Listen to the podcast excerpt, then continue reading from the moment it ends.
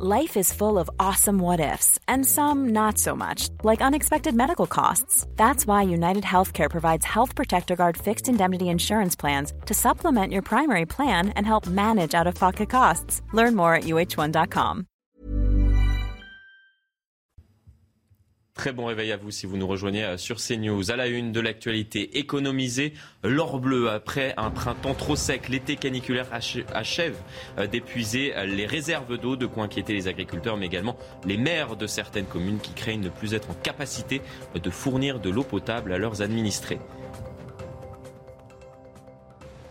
Il veille 24 heures sur 24 sur nos forêts. En saison estivale, les guetteurs de feu traquent la moindre fumée, un rôle essentiel pour lutter euh, contre les incendies. Reportage près de Marseille dans ce journal. Face à la flambée des prix de l'énergie, de plus en plus de particuliers troquent leur chaudière pour une pompe à chaleur, un système plus économique et écologique. On verra comment ça marche dans un instant avec vous, Michel. Et cette question, en pleine période de canicule et de sécheresse, va-t-on manquer d'eau potable Pour éviter d'en arriver là, dans le Var, neuf communes limitent d'ores et déjà l'usage d'eau potable de leurs habitants. Oui, chaque personne dispose de 200 litres par jour pour son usage domestique. Mais si la météo ne s'améliore pas, eh bien dans les prochains jours, certains villages pourraient avoir à recourir à des camions-citernes, voire mettre en place des quotas encore plus drastiques par habitant pour éviter euh, des coupures. Les explications de Geoffrey Defebvre. Canicule, manque de pluie, les nappes phréatiques sont quasiment à vide. Le mois de juillet a été le plus sec jamais enregistré depuis 1959 selon Météo France. 93 départements sont concernés par une restriction au-delà de la vigilance. Certaines villes seront bientôt en manque d'eau potable. À Gérardmer, dans les Vosges, le niveau des sources est au plus bas et sera bientôt insuffisant pour le pompage. La seule solution pour euh, compenser ce manque d'eau a été pour nous de remettre en œuvre le captage qui existe dans le lac de Gérardmer et donc de puiser directement l'eau du lac de Gérardmer pour la réinjecter dans le réseau public. En Haute-Corse, malgré les restrictions, le préfet n'est pas serein. Si nous continuons à ce rythme de consommation d'eau, compte tenu des évolutions météorologiques attendues, il n'y aura plus d'eau dans 25 jours. Face au risque de pénurie d'eau potable, le village de Rogliano en Haute-Corse a opté pour l'acquisition d'une unité de dessalement. Une solution à court terme non sans danger pour la biodiversité à cause du rejet de saumure eau très chargée en sel dans la mer. Michel Chevalet, on, pourrait manquer d'eau potable? Alors, ce qui est ça va être très tendu. Hmm. ce qui est inquiétant, si vous voulez, c'est la baisse des nappes phréatiques. S'il y a de l'eau dans les rivières, c'est pas parce qu'il n'y a pas la, fusion des glaciers ou autre, c'est pas, pas ça qui alimente. C'est les nappes phréatiques. Il y a toujours un équilibre entre la nappe phréatique et le niveau de la rivière qui l'alimente. C'est un problème de, pression. Hein, c'est mmh. classique, voilà. Et là, on s'aperçoit que si vous baissez le niveau de la rivière, vous baissez exactement le niveau de la nappe. C'est ça qui est grave. Et c'est notre réserve. Hein. En tout cas, on vous a posé euh, cette question euh, sur le compte Twitter de CNews. Allez-vous réduire votre consommation d'eau en raison justement de la sécheresse qui frappe actuellement le pays?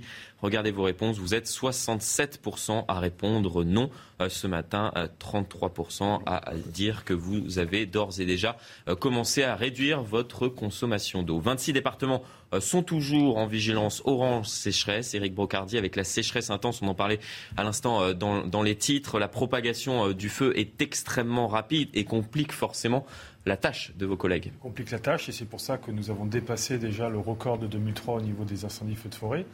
C'est-à-dire qu'aujourd'hui, ce n'est pas forcément le nombre euh, de feux, c'est leur vitesse de propagation qui, derrière, on va dire, engendre un nombre d'hectares euh, brûlés assez important. Et ce qui est redoutable pour les sapeurs-pompiers, c'est aujourd'hui, on va dire, les conditions météorologiques associées à cette sécheresse-là, pardon, qui provoquent à un moment donné, malheureusement, des accidents, on l'a vu avec les sapeurs-pompiers lorsqu'ils ont intervenu récemment, mais aussi qui créent beaucoup de dommages sur l'ensemble de la population. Donc, cette vitesse de propagation, elle s'illustre aussi avec cette sécheresse-là dans le cadre des évacuations et des déplacés de manière préventive.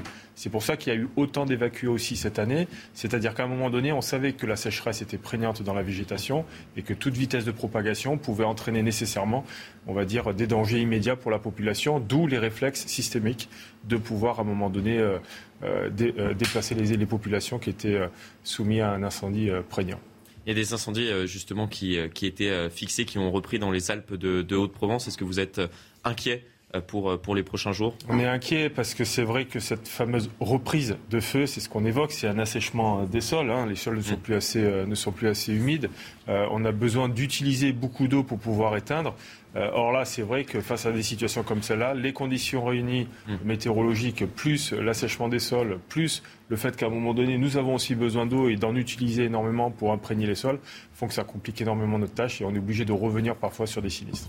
Euh, Michel Taube, vous venez de nous rejoindre euh, sur, sur ce plateau. Est-ce que cette sécheresse inédite qui frappe actuellement notre pays pourrait avoir des conséquences politiques à la rentrée?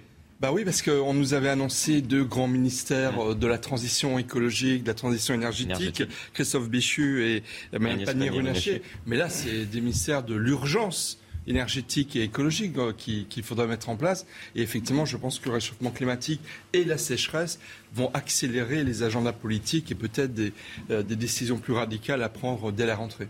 On en parlera euh, très certainement euh, dans les prochaines semaines. Des incendies qui étaient fixés, je le disais, ont repris dans les Alpes de Haute-Provence hier. C'est ce qu'a annoncé la préfecture dans un communiqué. Oui, c'est le cas du village de Niozel, préventivement évacué mardi, hein, qui a subi une reprise de feu hier. Le feu a parcouru 250 hectares et reste actif. Sept Canadaires et un Dash ont été envoyés à 80 km à l'est, dans la commune de Rougon. Un autre incendie démarré le 26 juillet, a parcouru plus de 600 euh, hectares et a également repris hier vers 13h. Et prévenir en amont pour éviter tout risque d'incendie. C'est le rôle des guetteurs incendiés en relation avec les pompiers qui surveillent en permanence les massifs, notamment euh, dans le sud du pays. Oui, des guetteurs incendies qui sont en relation constamment avec euh, les pompiers à plusieurs dizaines de mètres de hauteur. Eh bien, ils traquent la moindre fumée suspecte. Objectif, réagir immédiatement à tout départ de feu. Les explications d'Inès Alicane. La vigilance est maximale dans ce poste de surveillance près de Marseille. Objectif surveiller la moindre fumée et prévenir tout départ de feu. Ce couple de sapeurs-pompiers y est affecté 24 heures sur 24, à près de 800 mètres d'altitude, surplombant tous les massifs des Bouches-du-Rhône. C'est notre richesse en fait qu'on surveille, notre richesse qu'on a. Même je dirais même nationale, de voir tous les feux, c'est pas normal qu'on boule comme ça, c'est illogique. Outre la surveillance, le couple est en contact permanent avec le CODIS. En cas d'alerte, ils doivent confirmer au centre opérationnel départemental d'incendie et de secours la présence de feu et de fumée pour qu'ils puissent réagir au plus vite. La, doctrine euh, française en matière de lutte contre les feux de forêt, elle est bien de frapper vite euh, et fort. Et donc c'est pour ça qu'on a en plus des moyens en centre de secours, des moyens prépositionnés sur le terrain pour être capable d'intervenir le plus rapidement et de tuer dans l'œuf tout euh, départ de feu. Alors que la quasi-totalité de la France est placée en alerte sécheresse, les secours répètent sans cesse au public les bons gestes.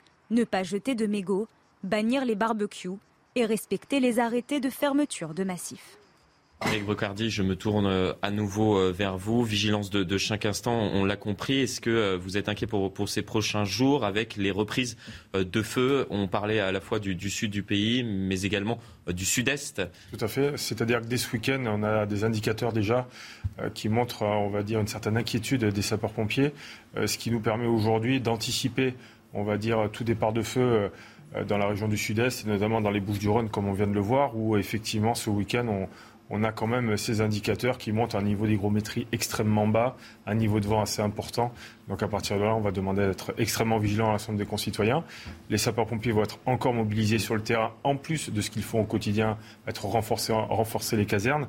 Donc ça veut dire que globalement, on est encore à la moitié de l'été à peine. Hein. Donc euh, je dirais simplement qu'aujourd'hui, on est... Euh, on est vraiment en train de puiser sur la disponibilité des sapeurs-pompiers. On est en train de vraiment de puiser aussi euh, sur la force des secours mmh. euh, pour justement essayer de maintenir le cap du 31 août. Mais sauf qu'on a l'impression que ça se termine euh, le 31 août, sauf que pour nous, ça continue derrière et que la saison estivale. Voilà, elle se poursuit dans le temps après l'enchaînement de la saison, malheureusement, des, inondations que l'on craint aussi. Et d'autant plus que vous nous disiez d'ores et déjà, il y a quelques jours, que vous manquiez actuellement de, pompiers volontaires. C'est-à-dire qu'aujourd'hui, euh, si la réponse se fait euh, de manière, on a toujours l'impression de manière euh, optimale, c'est une réalité. Mm. Par contre, quand le moteur fonctionne bien, il faut toujours de l'essence pour l'alimenter. Et donc, à partir de là, cette essence-là, c'est la disponibilité, c'est la richesse humaine. Ce sont les professionnels comme les volontaires qui ont déjà grillé une bonne partie de leur engagement pour la première partie de la saison. Donc, ils ont droit aussi à, à des congés, à passer du temps en famille, au lieu systématiquement d'être sur le terrain. Et les gens que vous voyez à la fois, comme sur des explosions, par exemple, comme on l'a vu avant-hier en Dordogne, ce sont les mêmes qui aussi parfois montent dans les engins pour lutter contre les incendies. Donc c'est cette aversion systématiquement mm. de changement de compétences dans les camions qui fait que aujourd'hui la, force des secours est brillante et vraiment on va dire, doté d'une rare capacité à pouvoir s'adapter en permanence à toutes les situations. Donc aujourd'hui, voilà, ce qu'on demande, c'est l'aide à la population pour être extrêmement vigilante et l'aide aussi à la population pour venir se renseigner, pour devenir pompier. Michel Taube Il y a, d'ailleurs des, dirigeants politiques qui demandent euh, la création d'un grand ministère de la protection civile pour justement prendre la mesure. Ça fait plusieurs années hein, qu'on en parle. Hein. Euh, Olivier Richefou, qui est le président du département de la Mayenne et qui préside tous les services départementaux de, euh, de protection civile, mais il n'est pas le seul, qui demande est-ce que l'État fasse malheureusement une priorité non pas seulement estivale, mais toute l'année, puisque manifestement il y, a, un changement de la temporalité et de la géographie des incendies si en France. Si, si, je peux me permettre, ce qu'on voit, c'est qu'effectivement, euh, vous avez évoqué tout à l'heure en introduction du journal le fait d'avoir des ministères de l'urgence. Et aujourd'hui, je pense que la remodélisation d'un modèle interministériel au regard de ces urgences-là est extrêmement prégnante et importante.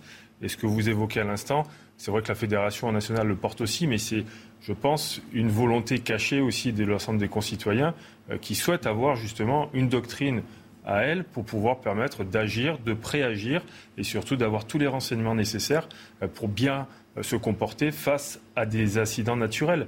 Euh, aujourd'hui, ce, ce qui est frappant, c'est que quand vous voulez aller chercher une information pour la préfecture, qui font extrêmement bien leur travail, elles ne sont pas forcément dotées des meilleurs outils ergonomiques pour diluer de manière correcte et concrète aux populations les messages. Euh, s'il y a une fracture numérique, tous les gens ne sont pas sur Twitter, tous les gens ne sont pas sur Facebook. Euh, aujourd'hui, il faut arriver quand même à un système où euh, j'achète une piscine, il me faut forcément un emploi du temps pour un emploi, un mode d'emploi aussi pour les gestes qui sauvent.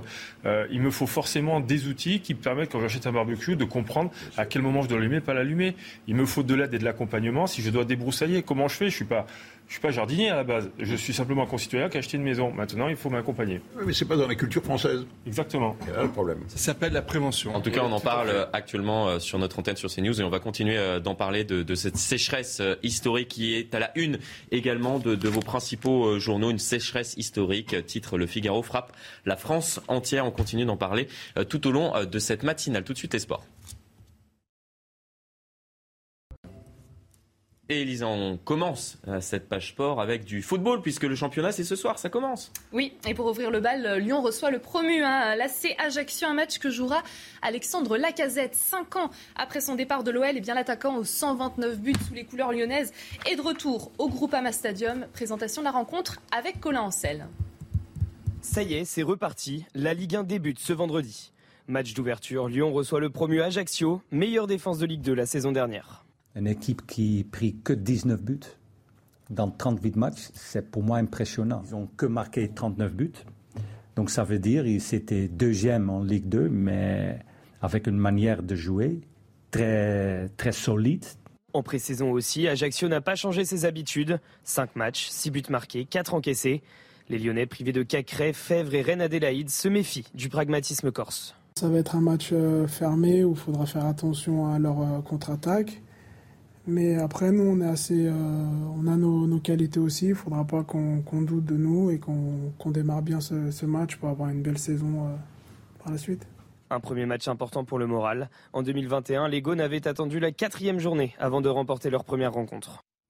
Et coup d'œil sur le programme de cette première journée de Ligue 1 avec euh, demain le déplacement de Monaco à la Méno hein, face à Strasbourg. Le champion en titre, le PSG, se déplacera de son côté sur la pelouse de Clermont à 21h. Un match qui sera à suivre sur Canal+.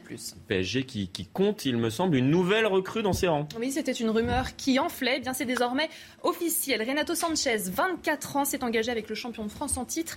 Le milieu de terrain portugais en provenance de Lille a signé un contrat de 5 ans et portera donc les couleurs parisiennes jusqu'en 2027. Un transfert estimé à 15 millions d'euros. Et restez bien avec nous sur CNews. Dans un instant, on évoquera avec Michel Chevalet les pompes à chaleur. Comment ça marche Et la clim Michel. Hein. Et la clim ah Pompe à chaleur, clim la, la, pompe à chaleur, c'est pour l'hiver, puis la clim, c'est pour l'été. La, clim, c'est pour l'été. C'est ce qui nous intéresse cet été. Même machine. A tout de suite, Michel.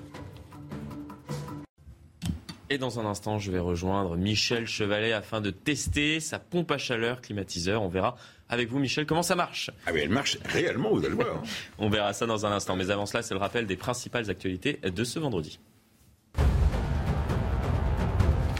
Patrick Balkany sort de prison aujourd'hui. La Cour d'appel de Paris a accédé à la demande d'aménagement de peine de l'ancien maire de Levallois-Perret. Il, était en détention à, Fleury-Mérogis pour fraude fiscale. La fin de la peine de Patrick Balkany est prévue au 21 avril 2023. Un nouveau refus d'obtempérer. Ça s'est passé hier à Villeneuve-Saint-Georges dans le Val-de-Marne. Un policier qui a tenté d'arrêter une voiture a été traîné sur plusieurs mètres. Il a été blessé. Deux individus ont été interpellés en France. Selon les syndicats de police, il y a en toutes les 20 à 30 minutes un refus d'obtempérer. Et puis la situation à Taïwan, hein, après la visite de Nancy Pelosi mercredi, qui a provoqué la colère de Pékin. Depuis, des tirs de missiles balistiques chinois autour de Taïwan ont eu lieu depuis jeudi et doivent se poursuivre jusqu'à dimanche. Les Chinois utilisant des avions et des hélicoptères de combat, certains missiles seraient tombés dans la zone économique exclusive du Japon qui a demandé l'arrêt immédiat de ces exercices militaires chinois. Chose promis, chose due. On parle donc euh, ce matin de, votre pompe à chaleur climatiseur. Comment ça marche euh, concrètement? On voit que c'est un système assez complexe. Elle, a une histoire. C'est une maquette d'une pompe à chaleur. Elle fonctionne réellement. Euh, l'histoire, elle est très rapide. C'est la demande de Jean-Louis Borloo quand il était au Grenelle de l'environnement. Vous voyez, ça, remonte. Et qui m'avait dit trouve-moi, trouve-moi un système pour faire comprendre une nouvelle réforme. On commence à parler à l'époque de pompe à chaleur. Et donc j'ai fait ça, elle a circulé en France dans les expositions, chez les scolaires. C'est la vulgarisation technique. Bon. Et puis j'avais trouvé un constructeur, OR, qui, me, qui a rassemblé les idées. Moi j'ai eu l'idée et OR l'a fabriquée. Et puis après, elle a été au, après le Grenelle, elle a été à la COP 21. Vous voyez, on devrait la signer à la demande du cabinet de Ségolène Royal quand elle est ministre de l'Environnement. Voilà. C'est donc un outil de. Bah, ça, c'est historique. Voilà. Ah bah oui. Après, le fonctionnement. Alors, le fonctionnement, c'est une pompe à chaleur, comme son nom l'indique, pomper, c'est-à-dire je vais transférer des calories. Et Les calories qui sont présentes dans l'air. Alors voilà. C'est une pompe RO. Vous verrez qu'il y en a d'autres différents. RO. C'est-à-dire, je prends des calories dans l'air. Là, il y a des calories dans l'air. Là, je regarde, on a une clim ici, on est à 24. Il hein. faudra bien un peu mieux la régler. Là, j'ai de l'air à 24 degrés, j'ai plein de calories. Là, vous voyez, il y a un échangeur qui est là. Mhm. Cet échangeur, regardez bien, il va, je vais transférer ces calories, je les prends. Regardez, on est à combien? 14, hein, c'est ça. 14, 4. Ah, voilà, 14. Donc, vous voyez, je passe de 24 à 14. Et ces calories, via un groupe de, compresseurs, de, frigo, hein, un, groupe de frigo. Ce qu'on retrouve dans les réfrigérateurs. Voilà, qu'on trouve absolument. Je vais les transférer, vous le voyez ici, à un échangeur à plaques de chauffe-eau qui est là. Et donc, je transfère les calories dans l'air pour les amener dans un circuit d'eau qui est symbolisé par l'aquarium. Et regardez la température, on ne triche pas, on est à 44, elle est, calibrée pour être à 45. Donc je me résume, avec de l'air, là, à 23, 24, je chauffe de l'eau à 45 degrés. 45 degrés. Et, en même temps, il y a un système pour refroidir. Eau. C'est un système R-O. Voilà. Donc, et donc chez vous, vous pouvez avoir une pompe à chaleur, mais beaucoup plus grosse, qui va prendre les calories dans l'air à l'extérieur et va les mettre dans votre circuit de chauffage central à la place de la chaudière à gaz. C'est ça le, programme que veut lancer et développer le gouvernement. C'est écologique et c'est économique. Mais ça consomme de l'électricité. Attention. Alors maintenant, on, continue. Uh-huh. Puisque j'ai ce principe-là, eh ben, et la clim? Eh bien, regardez bien. La clim, c'est facile. Regardez mon échangeur, là, je suis à 14 degrés. Il fait très froid. Hein. S'il était, il est très froid. S'il mmh. était beaucoup plus puissant, il pourrait descendre à 4 degrés. Il pourrait descendre à 4 degrés. Et donc, là, j'ai un ventilateur. Je vais propulser de l'air frais je prends les calories dans la pièce, je baisse sa température et je vais les rejeter à l'extérieur de la maison. Et ça s'appelle une climatisation. C'est exactement le même principe. Et puis le dernier point, on parle d'un réseau d'eau glacée dans Paris. Ça, c'est génial. On, vous envoie de l'eau glacée. Eh bien, regardez, je prends les calories dans les habitations, dans les immeubles, et je les transfère à un circuit avec un échangeur, mais j'ai des calories là, qu'est-ce que je vais en faire? Eh ben, Je vais les rejeter dans la Seine. Et donc, je ne prends pas les calories de la Seine, je rejette les calories des bâtiments dans, la, Seine. Voilà. Tout paraît. Euh, C'est toujours. Avec vous, Michel. Comme toujours. on poursuit euh, la discussion. On reviendra bien évidemment sur le fonctionnement de, de ce que vous avez. Euh, conçu vous-même il, y a, il y a plusieurs années tout au long de, de cette matinale. Pas trop, pas trop.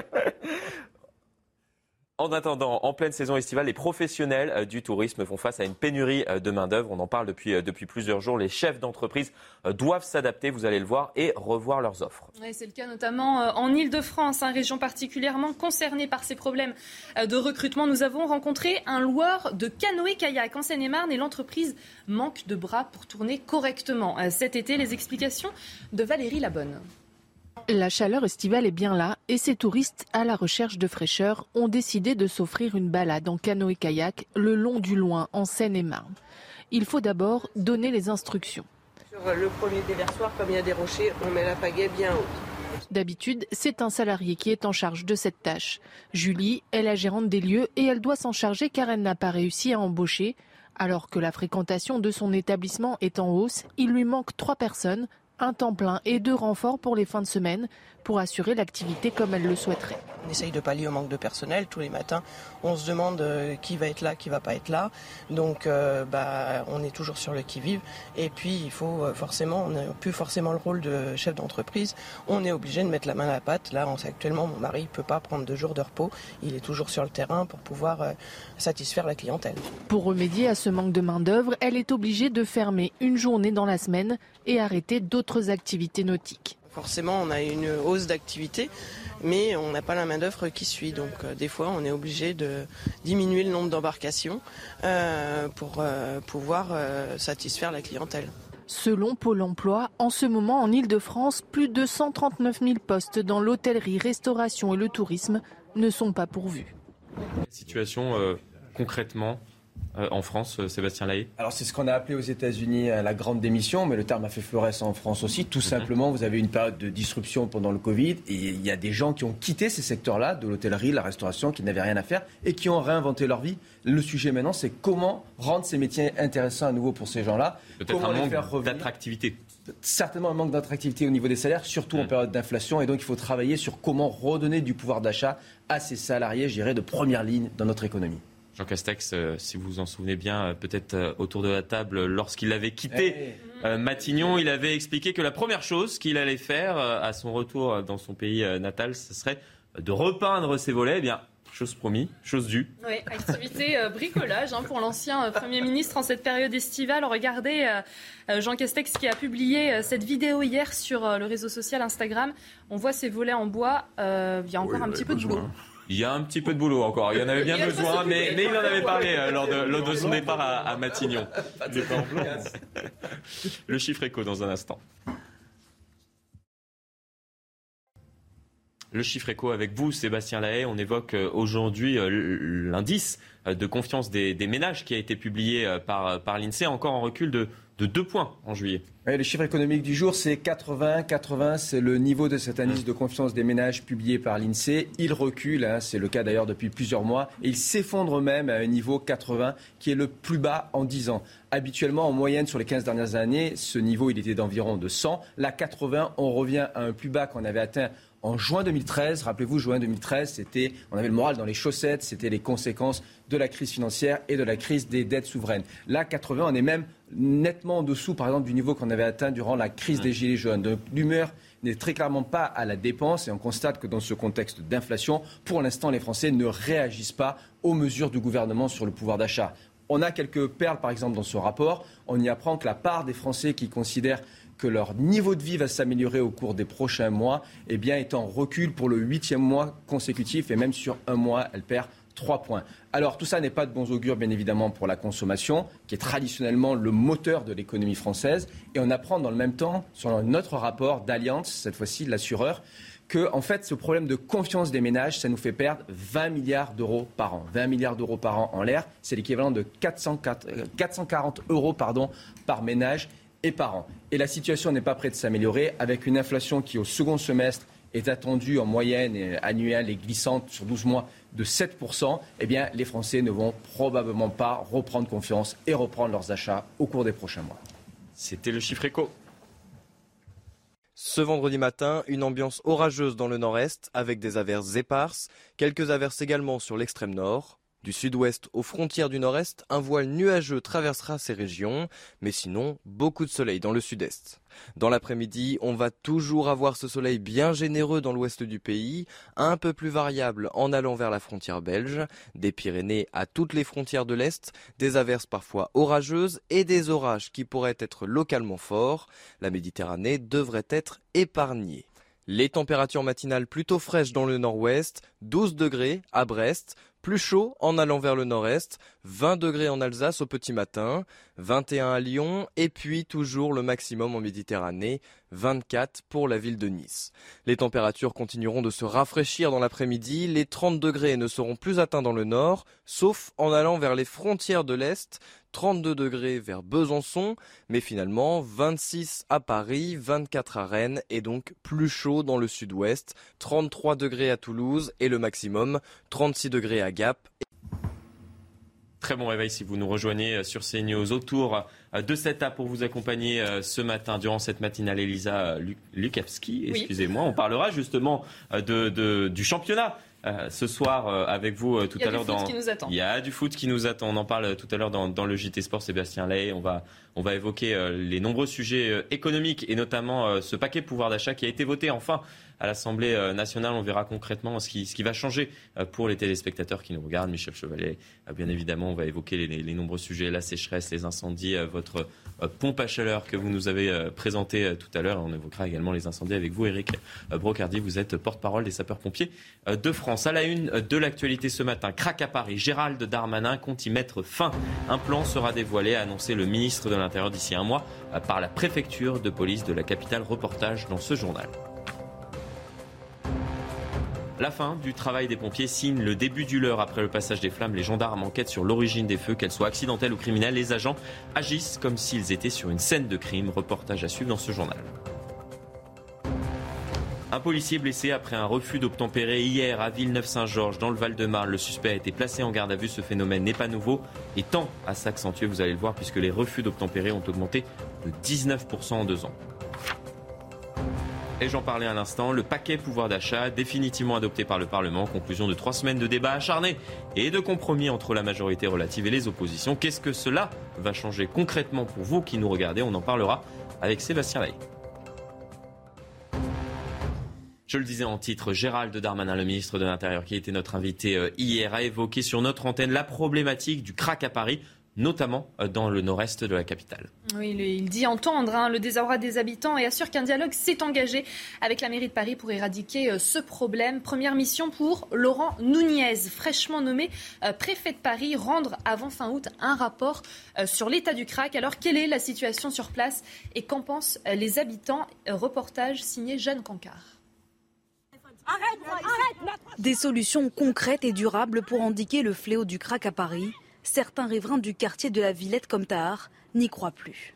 M. Darmanin, il n'a pas trouvé une solution par rapport à Stalingrad. Il a juste déplacé le problème. C'est pire en pire. C'est pas avant, ils étaient à 200, 300, maintenant je crois qu'ils sont des milliers. On dirait que c'est pas Paris, c'est pas en France. Le quotidien de ses habitants s'est transformé en enfer ces derniers mois, depuis le déplacement des toxicomanes dans le square de la Porte de la Villette au nord-est de Paris. Ce supermarché est régulièrement le théâtre de vols et d'agressions. D'ici la fin du mois d'août, Laurent Nunez, le nouveau préfet de police de Paris, doit remettre à Gérald Darmanin un plan d'action. Le ministre de l'Intérieur demande notamment des mesures sécuritaires mais aussi sanitaires et humaines. Une double action indispensable selon cette riveraine qui souhaite garder l'anonymat. On a vraiment besoin cette fois-ci que des vraies actions soient mises en place avec des obligations de résultats. Il faut vraiment accompagner ces consommateurs dans des solutions post-cure, des communautés thérapeutiques, euh, une fois qu'ils sont sortis de leur sevrage. Après de récents démantèlements de trafic, Gérald Darmanin projette une amélioration de la situation d'ici quelques semaines. Mais côté commerçant, certains ne peuvent plus attendre et veulent partir au plus vite. Dès que je peux, oui. Dès que je peux, oui. Moi, ça fait 26 ans que j'exerce dans le 19e. Dès que je peux, oui. On a quand même une, perte de chiffre d'affaires de, estimée entre 40 et 60 euh, sur, tous les, euh, sur tous les restaurants. Gérald Darmanin s'est engagé à éradiquer le problème du crack à Paris d'ici un an, un objectif qui semble aujourd'hui inatteignable selon les habitants. Les incendies qui étaient fixés euh, hier ont repris dans les Alpes de Haute-Provence. C'est ce qu'a annoncé la préfecture dans un communiqué.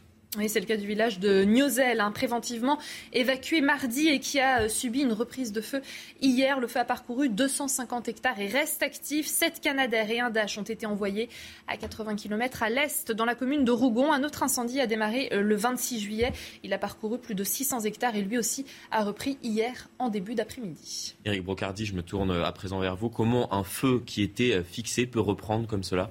Les conditions climatiques et les conditions du sol qui à tout moment peuvent faire redémarrer un, incendie. On l'avait vu notamment, il y a eu des images d'illustration euh, dans le cadre du feu de la Gironde, où on voyait euh, cette euh, sécheresse du sol qui, était encore bien prégnante, malgré les actions de noyage des sapeurs-pompiers, parce que globalement, le vent déjà d'une part assèche les sols, ça on le sait, mais la terre étant tellement sèche qu'elle a déjà du mal à contenir l'eau à l'intérieur de ces terres. Et en plus, qui plus est, on a, on va dire, un système de réchauffement du sous-sol qui fait que lorsque ça remonte un petit peu avec euh, le choc euh, thermique, avec l'eau qui est posée dessus, il y a des évaporations qui se font. Et donc forcément, on a aussi des constats de départ de fumerolles liés justement à ce choc entre l'eau et le fait que le, sol soit extrêmement chaud. Donc ça veut dire que globalement, on est sur vraiment une tendance où la vigilance elle est de mise, comme on dit souvent. Euh, feu fixé, on attend toujours sur les médias savoir quand est-ce qu'il va être déclaré fixé, mais c'est parce qu'on a du mal à un moment donné à se projeter plus en amont parce qu'on sait pertinemment que les conditions météo et les conditions euh, géologiques ne permettent pas tout à fait d'être on va dire optimiste dans les premières heures, les premières heures, les premiers jours. Il faut vraiment attendre quelques semaines avant de déclarer un feu euh, éteint. Et d'ailleurs, quand on reçoit les bulletins, nous sapeurs-pompiers, des différents feux qu'on a sur l'ensemble du territoire national, on s'aperçoit que les feux éteints mettent beaucoup de temps à, être déclaré parce que justement on est extrêmement vigilant et il y a souvent des relèves, il y a souvent on va dire des exercices de surveillance qui sont effectués par les sapeurs-pompiers, même 2, 3, 4 jours après que le feu ait été déclaré. Un feu, quand on le voit plus à l'image, pas forcément, ça ne veut pas forcément dire qu'il est éteint. Euh, il y a toujours des actions de sapeurs-pompiers en termes de, on va dire, de vigilance et de ronde autour de ces sinistres-là. Et on continue d'en parler bien évidemment euh, dans la matinale. Comment éviter euh, ces incendies qui se multiplient? On en parle depuis le début de la semaine sur ce plateau et punir ceux qui en sont à l'origine. Ça commence en traquant euh, notamment euh, les pyromanes. Il y a eu plusieurs affaires euh, ces dernières semaines. Oui, une fois les incendies maîtrisés, eh bien c'est au tour des experts hein, de mener leur enquête. Gendarmes et pompiers retournent sur le terrain et ratissent chaque mètre carré incendié pour retrouver des indices et déterminer eh bien l'origine des feux. Alors comment procèdent-ils dans ces terrains qui sont ravagés par les flammes? Élément de réponse avec Thibault Marcheteau.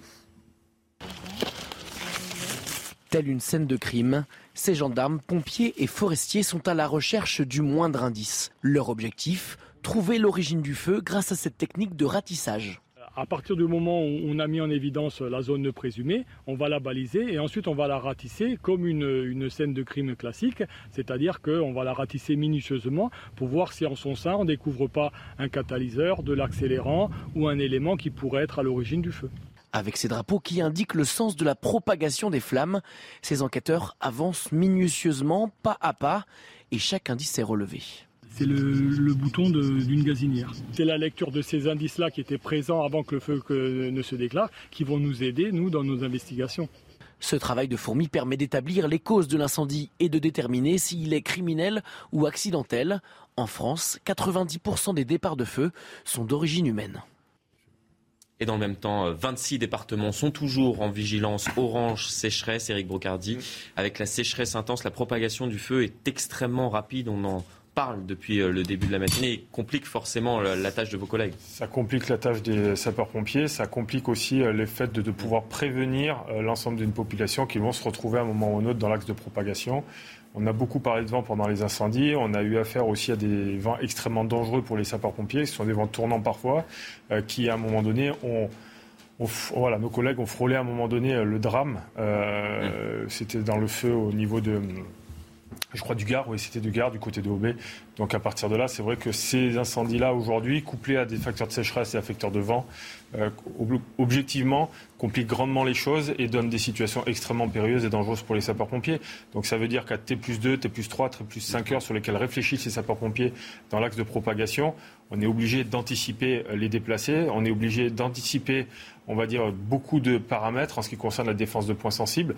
Donc, qui dit à un moment donné vitesse de propagation, on va devoir déployer des moyens beaucoup plus loin sur l'axe de propagation et du coup en avoir un petit peu moins sur le front des flammes. Donc, c'est un juste équilibre stratégique où à un moment donné, bah voilà, il faut falloir faire la part du feu, mais en même temps protéger les habitations. Surtout, notre axe de priorité, c'est sauver des personnes. Donc, à partir de là, il va falloir mixer entre tout ça. C'est tout ce qu'on ne voit pas nécessairement, mais qu'on a à l'intérieur du poste de commandement des sapeurs-pompiers, dès lors qu'il s'agit de travailler sur une stratégie opérationnelle avec une situation tactique dédiée. Sans transition, j'en parlais dans, les titres, euh, il y a un refus d'obtempérer dans notre pays environ euh, toutes les 30 minutes. Nouvelle illustration euh, hier à Villeneuve-Saint-Georges dans le Val-de-Marne. Oui, un policier a été blessé hein. après un nouveau refus d'obtempérer. Deux individus ont été interpellés sur la vidéo qui nous a été transmise. Eh bien, on peut voir le policier tenter d'arrêter la voiture. Il va être ensuite traîné sur plusieurs mètres. Le récit d'Arthur Merlot. Des images qui sont de plus en plus fréquentes, celles d'un refus d'obtempérer. Sur cette vidéo, on peut voir l'un des policiers s'accrochant à la portière d'un véhicule en fuite pour tenter de l'arrêter. En vain, le conducteur accélère. Les faits se sont déroulés à Villeneuve-Saint-Georges dans le Val-de-Marne. Ils euh, ont manifestement affaire à un individu qui refuse de contrôle délibérément, refuse d'ouvrir les fenêtres, refuse de s'arrêter. Et donc les collègues sont obligés de briser la vitre afin de pouvoir euh, notamment interpeller l'individu. Et lorsque la vitre est brisée, le collègue tente, euh, en rentrant dans l'habitacle, évidemment, de prendre les clés ou d'arrêter le véhicule. Et l'individu continue sa course, ce qui fait que le collègue est malheureusement bloqué et il est traîné sur plusieurs mètres. Le policier, légèrement blessé, est contraint d'arrêter de travailler pendant 14 jours. La multiplication de ces actes de violence à l'encontre des forces de l'ordre devient insupportable pour les syndicats. Il n'y a pas une journée sans qu'il y ait un équipage de police qui soit attaqué au mortier, euh, attaqué euh, par euh, parfois des individus qui tentent de véritables guet-apens. Donc ça, c'est vraiment le lot quotidien de mes collègues sur le terrain. Selon Unité SGP, en France, un refus d'obtempérer a lieu toutes les 20 à 30 minutes. Le Parlement a adopté définitivement le paquet de mesures pouvoir d'achat proposées par le gouvernement après près de trois semaines de négociations entre les députés de la majorité notamment et ceux des oppositions. Sébastien Lay, concrètement, qu'est-ce que cela va changer pour les téléspectateurs qui nous regardent? Alors quelques changements dans le quotidien qui étaient annoncés, c'est la suppression de la redevance audiovisuelle des aides à la pompe au carburant. On sait que c'est un sujet majeur de préoccupation pour les Français. On va avoir une aide à la pompe euh, donc, qui sera de 30 centimes au litre à la rentrée. Ça va passer de 18 centimes à 30 centimes. Attention, c'est juste septembre-octobre. Ensuite, décembre, euh, novembre-décembre, on redescendra à 10 centimes. Vous avez aussi, pour ceux qui touchent par exemple euh, l'allocation handicapée, des majorations de 150 euros, des hausses de minima sociaux, on en a parlé. Et puis, au niveau de la fiche de paye, on a deux mesures importantes. La défiscalisation des heures supplémentaires, avec un plafond. Mhm. Et puis la possibilité, ça sera notre... heures c'est ça, 7500 euros. La possibilité aussi, on en parlera, ce sera notre chronique économique, de convertir vos RTT non prises en majoration de salaire, en hausse de salaire. 7500 euros c'est le plafond, ça, pour la défiscalisation des, heures supplémentaires. Merci beaucoup pour euh, l'ensemble de ces précisions. On en parlera également dans, dans votre chronique écho tout à l'heure. Tout de suite, les sports. Lisa, on commence forcément avec du football et le début du championnat ce soir. Et oui, c'est parti avec, euh, pour ouvrir le bal, Lyon qui reçoit euh, le promu Ajaccio.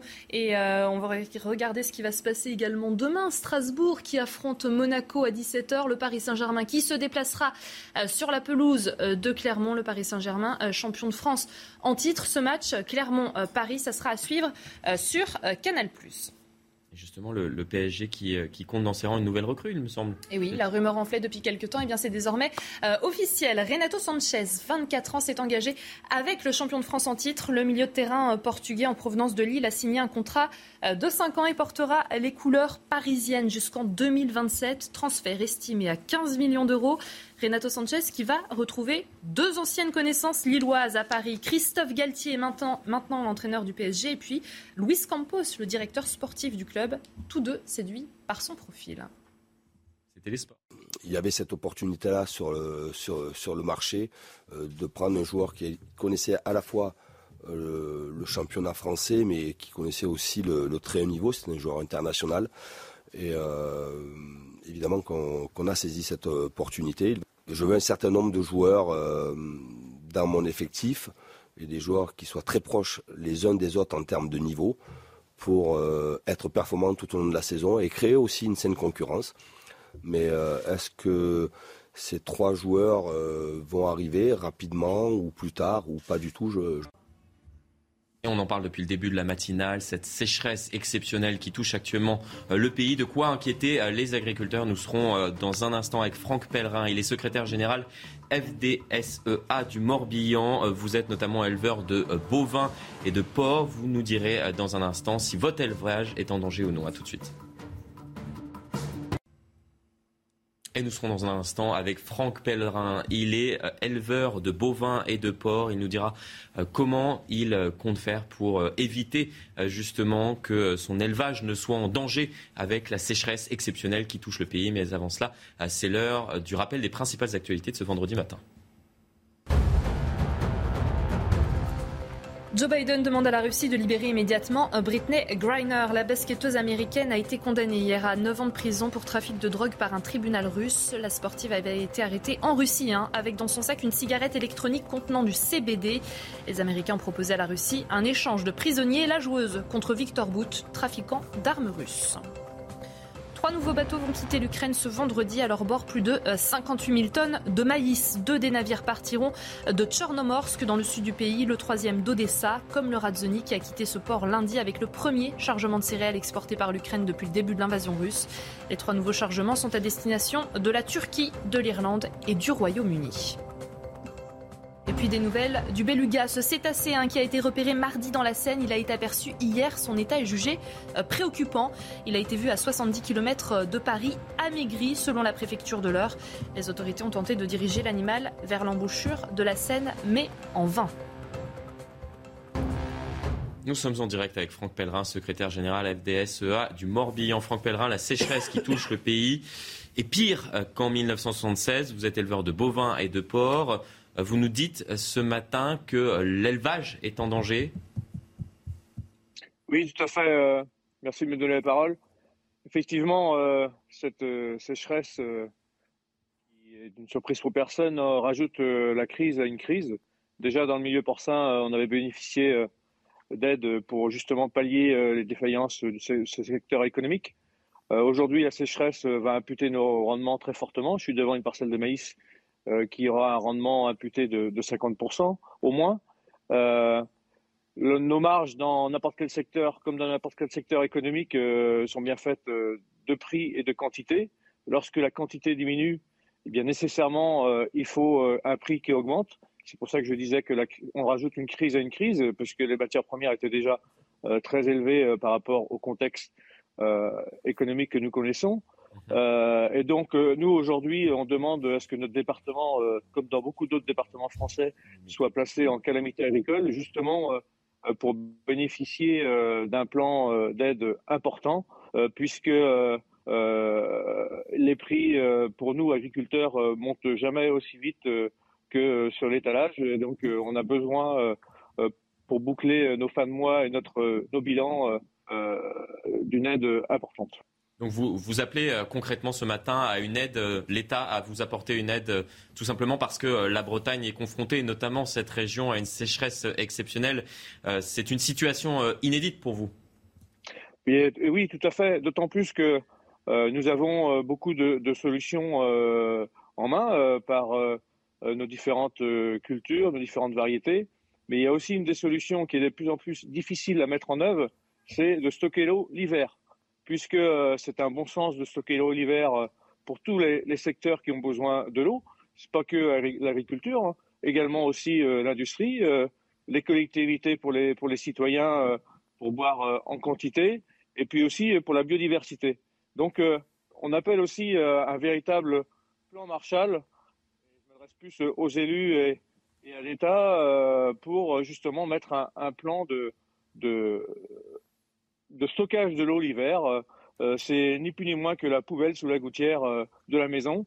Et donc concrètement, vraiment, pour, résumer, vous en appelez ce matin à l'État, à une aide de l'État pour, pour pouvoir vous aider à éviter de, vendre des bêtes pour, pour passer l'été avec ces récoltes qui vont bien évidemment être amputées, on l'imagine, avec la, sécheresse qui touche l'ensemble des territoires, on le rappelle, mais plus particulièrement la, Bretagne où vous vous situez, et vous appelez également l'État à repenser concrètement la manière dont on gère l'eau dans notre pays et notamment faire des, des stocks l'hiver.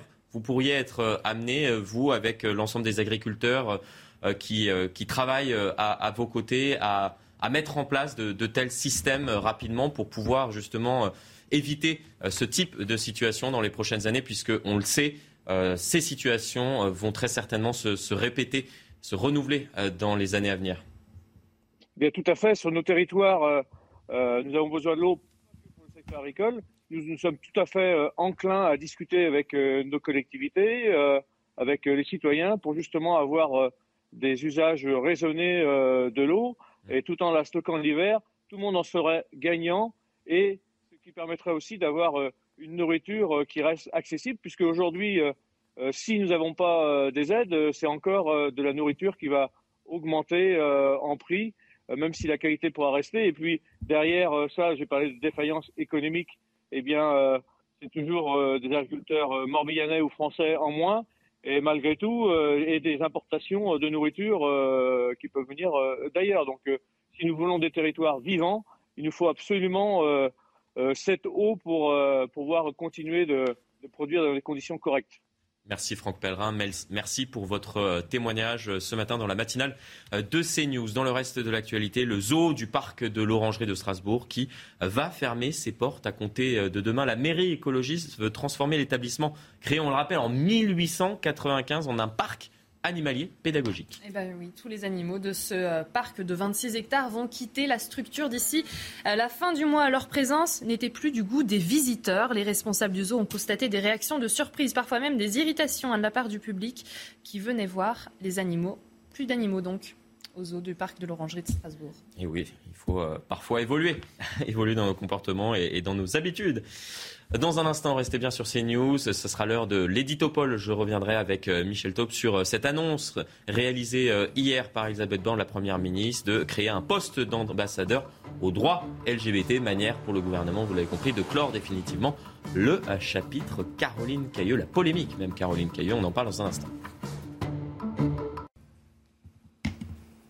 Ravi de vous retrouver sur CNews. Euh, si euh, vous euh, vous réveillez en notre compagnie, c'est l'heure de l'éditopole avec vous, Michel Taube. On parle de cette annonce réalisée hier par Elisabeth Borne, la Première ministre, de créer un poste d'ambassadeur aux droits LGBT ainsi qu'un fonds de 3 millions d'euros. C'est ce qu'a annoncé Elisabeth Borne pour créer 10 nouveaux centres LGBT en plus des 35 existants. Michel Taube, on a compris que le gouvernement cherchait en réalité à clore définitivement la polémique Caroline Cailleux. Oh, je pense qu'il n'y a pas que cette raison cynique. Il y a aussi le fait qu'il y a 40 ans, euh, on, non pas on dépénalisait l'homosexualité, mais on abolissait une loi de Vichy qui considérait que, le, euh, que la majorité sexuelle pour les homosexuels était à 21 ans alors qu'elle était euh, déjà à 15 ans depuis plus longtemps. non, il y a évidemment un enjeu politique suite aux propos de Caroline Cailleux, des propos totalement homophobes, mais je note qu'il y a une plainte qui a été déposée par cinq associations LGBT et que cette plainte est toujours instruite. Donc je ne suis pas mhm. certain que la polémique va, euh, va, s'éteindre. Euh, et après, effectivement, alors pourquoi, pourquoi un ambassadeur chargé de, euh, de, des LGBT Il y a déjà un ambassadeur chargé des droits de l'homme. Elle s'appelle Delphine Borion. Personne ne la connaît, mhm. mais il y a déjà une, ambassadrice. Donc on pourrait se demander pourquoi on, rajouter une. Bien entendu, dans le monde, malheureusement. Pour envoyer un signal, peut-être, après les mauvais signaux qui ont été envoyés au tout début de cette, oui, mais cette mandature un signal à qui? Un signal à ceux qui considèrent que l'homosexualité est encore aujourd'hui euh, un délit, voire un crime. Euh, il y a un imam qui est actuellement en instance d'être mmh. expulsé. Lui, il, est, considère toujours aujourd'hui que l'homosexualité est un péché. Et donc, peut-être qu'il y a un message subliminal que la Première ministre veut, veut transmettre. Non, évidemment, il y a un enjeu qui est important. Euh, presque dix ans après l'adoption du mariage pour tous, il y a toujours des discriminations contre les LGBT. Et donc, évidemment, que ce soit une priorité gouvernementale, c'est une bonne chose, mais je ne pense pas non plus que ça va totalement éteindre euh, la polémique. D'ailleurs, beaucoup d'associations ont déjà à la fois salué l'annonce de la Première ministre et en même temps maintiennent la pression sur Caroline Cailleux, dont ils considèrent qu'elle n'est plus crédible ni légitime à être au gouvernement après les propos qu'elle a tenus. Et on continuera d'en parler et de voir si euh, la polémique Caroline Cailleux est euh, définitivement euh, clos ou pas. Juste un petit point aussi qui est intéressant, il y a un sénateur qui s'appelle M. Bourgui qui a déposé une proposition de loi hier mmh. Pour les réparations dues aux homosexuels qui ont été discriminés pendant le régime de Vichy. On estime qu'il reste 150 à 200 euh, homosexuels toujours vivants qui ont été discriminés pendant le régime de Vichy. Et donc il y a une initiative qui d'ailleurs est transpartisane et qui regroupe plusieurs sénateurs. Et il faut aussi saluer cette initiative. On rappelle, il y avait une discrimination très forte. Très forte. Comme il y a même des homosexuels qui ont été déportés pendant évidemment. la Deuxième Guerre mondiale. Et il est intéressant et important de le, rappeler euh, ce matin également. Euh, dans quelques minutes, euh, ça sera l'heure de, votre météo. Mais avant cela, vous avez rendez-vous comme, comme chaque matin durant l'été avec Fabien Lecoeuvre qui vous fait découvrir ou redécouvrir un tube. Titre aujourd'hui du tube que Fabien Lecoeuvre vous fait découvrir, Marilyn et John de Vanessa Paradis. Ce vendredi matin, une ambiance orageuse dans le nord-est avec des averses éparses, quelques averses également sur l'extrême nord. Du sud-ouest aux frontières du nord-est, un voile nuageux traversera ces régions, mais sinon, beaucoup de soleil dans le sud-est. Dans l'après-midi, on va toujours avoir ce soleil bien généreux dans l'ouest du pays, un peu plus variable en allant vers la frontière belge, des Pyrénées à toutes les frontières de l'Est, des averses parfois orageuses et des orages qui pourraient être localement forts. La Méditerranée devrait être épargnée. Les températures matinales plutôt fraîches dans le nord-ouest, 12 degrés à Brest, plus chaud en allant vers le nord-est, 20 degrés en Alsace au petit matin, 21 à Lyon et puis toujours le maximum en Méditerranée, 24 pour la ville de Nice. Les températures continueront de se rafraîchir dans l'après-midi, les 30 degrés ne seront plus atteints dans le nord, sauf en allant vers les frontières de l'Est, 32 degrés vers Besançon, mais finalement 26 à Paris, 24 à Rennes et donc plus chaud dans le sud-ouest, 33 degrés à Toulouse et le maximum 36 degrés à Gap. Et très bon réveil si vous nous rejoignez sur CNews. À la une de l'actualité ce matin, économiser l'or bleu. Après un printemps trop sec, l'été caniculaire achève d'épuiser les réserves d'eau, de quoi inquiéter les agriculteurs. On en a parlé euh, tout à l'heure avec l'un d'entre eux en Bretagne, mais également les maires de certaines communes euh, qui craignent ne plus être en capacité de fournir de l'eau potable. Vous le verrez à leurs administrés. Ils veillent 24 heures sur 24 sur nos forêts. En saison estivale, les guetteurs de feu traquent la moindre fumée. Un rôle essentiel pour lutter contre les incendies. Reportage de Marseille dans ce journal.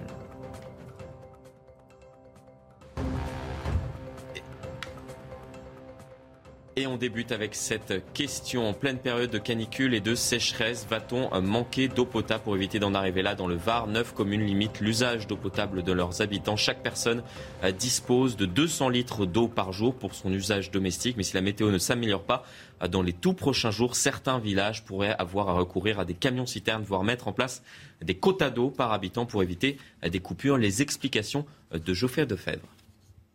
Canicule, manque de pluie, les nappes phréatiques sont quasiment à vide. Le mois de juillet a été le plus sec jamais enregistré depuis 1959 selon Météo France. 93 départements sont concernés par une restriction au-delà de la vigilance. Certaines villes seront bientôt en manque d'eau potable. À Gérardmer, dans les Vosges, le niveau des sources est au plus bas et sera bientôt insuffisant pour le pompage. La seule solution pour euh, compenser ce manque d'eau a été pour nous de remettre en œuvre le captage qui existe dans le lac de Gérardmer et donc de puiser directement l'eau du lac de Gérardmer pour la réinjecter dans le réseau public. En Haute-Corse, malgré les restrictions, le préfet n'est pas serein. Si nous continuons à ce rythme de consommation d'eau, compte tenu des évolutions météorologiques attendues, il n'y aura plus d'eau dans 25 jours. Face au risque de pénurie d'eau potable, le village de Rogliano en Haute-Corse a opté pour l'acquisition d'une unité de dessalement. Une solution à court terme non sans danger pour la biodiversité à cause du rejet de saumure eau très chargée en sel dans la mer. Et bien évidemment, euh, bien évidemment, cette question euh, vous préoccupe. On vous a posé euh, la question sur le compte Twitter de CNews. Allez-vous réduire votre consommation d'eau en raison de la sécheresse et potentiellement de cette pénurie d'eau potable? Regardez vos réponses. Vous êtes 67% à répondre non, 33% à nous dire oui, tout simplement parce que certains d'entre vous estiment d'ores et déjà le faire depuis plusieurs années. C'est ce que vous nous expliquez, en tout cas, sur le fil Twitter de CNews. 26 départements sont toujours en vigilance orange sécheresse. Éric Brocardi, je me tourne vers vous. La sécheresse, forcément, augmente le risque d'incendie. Il augmente le, risque, il augmente le danger pour les sapeurs-pompiers et surtout pour les concitoyens. Donc on est sur euh, des vigilances accrues avec une mobilisation permanente. Il y a effectivement les interventions du quotidien et de l'exceptionnel comme on l'a vu en Gironde, comme on l'a vu dans le Gard, comme on la voit aussi dans les Bouches-du-Rhône et mmh. là actuellement dans la de Haute-Provence. pardon. Le sujet, c'est aussi euh, la surveillance active, euh, aussi bien comme on l'a vu sur le reportage tout à l'heure, quelques images euh, depuis les salles opérationnelles des sapeurs-pompiers, mais aussi sur le terrain, qui est une vigilance un peu plus passive où les sapeurs-pompiers se positionnent dans des endroits stratégiques et peuvent intervenir à tout instant dès lors qu'il y a un départ de feu pour correspondre toujours à cette tactique euh, d'attaque massive sur feu naissant où on va essayer de rapprocher le plus possible sur le terrain euh, les sapeurs-pompiers et tous les moyens possibles euh, pour pouvoir permettre de réagir extrêmement rapidement. C'est l'enjeu, c'est le renforcement des effectifs à la fois en garde opérationnelle dans les casernes, c'est des renforts directement aussi sur le terrain, mais c'est aussi des renforts en salle opérationnelle. Et je crois que l'enjeu aussi, au-delà de ça, c'est un interservice incroyable entre les différents euh, services de la préfecture, entre les différents services d'incendie et de secours, avec euh, les différentes collectivités, et notamment les maires sur lesquels on s'appuie beaucoup, euh, pour justement évaluer, donner des renseignements et éventuellement anticiper en cas de crise majeure. On voit qu'il y a beaucoup d'infrastructures actuellement qui sont touchées, comme les autoroutes mmh. ou autres. On demande à la population d'être extrêmement vigilante, puisqu'on a encore constaté des départs de feu liés à des jets de mégots, par exemple, mais on ne stigmatise pas que les fumeurs.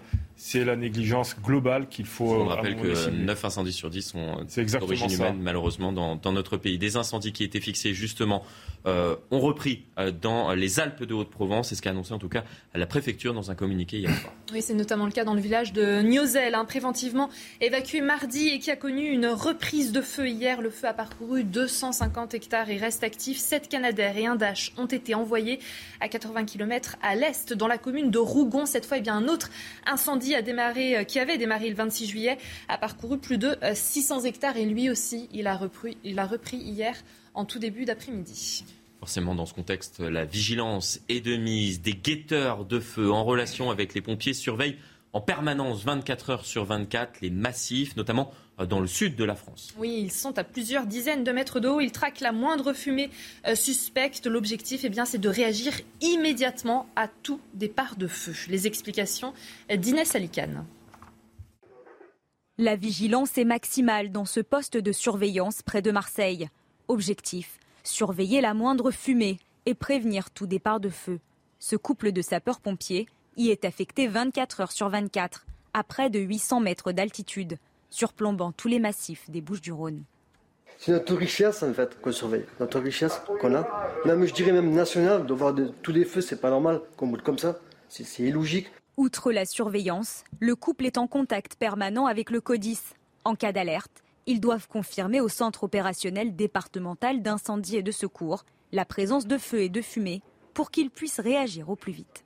La, doctrine euh, française en matière de lutte contre les feux de forêt, elle est bien de frapper vite euh, et fort. Et donc c'est pour ça qu'on a en plus des moyens en centre de secours, des moyens prépositionnés sur le terrain pour être capable d'intervenir le plus rapidement et de tuer dans l'œuf tout euh, départ de feu.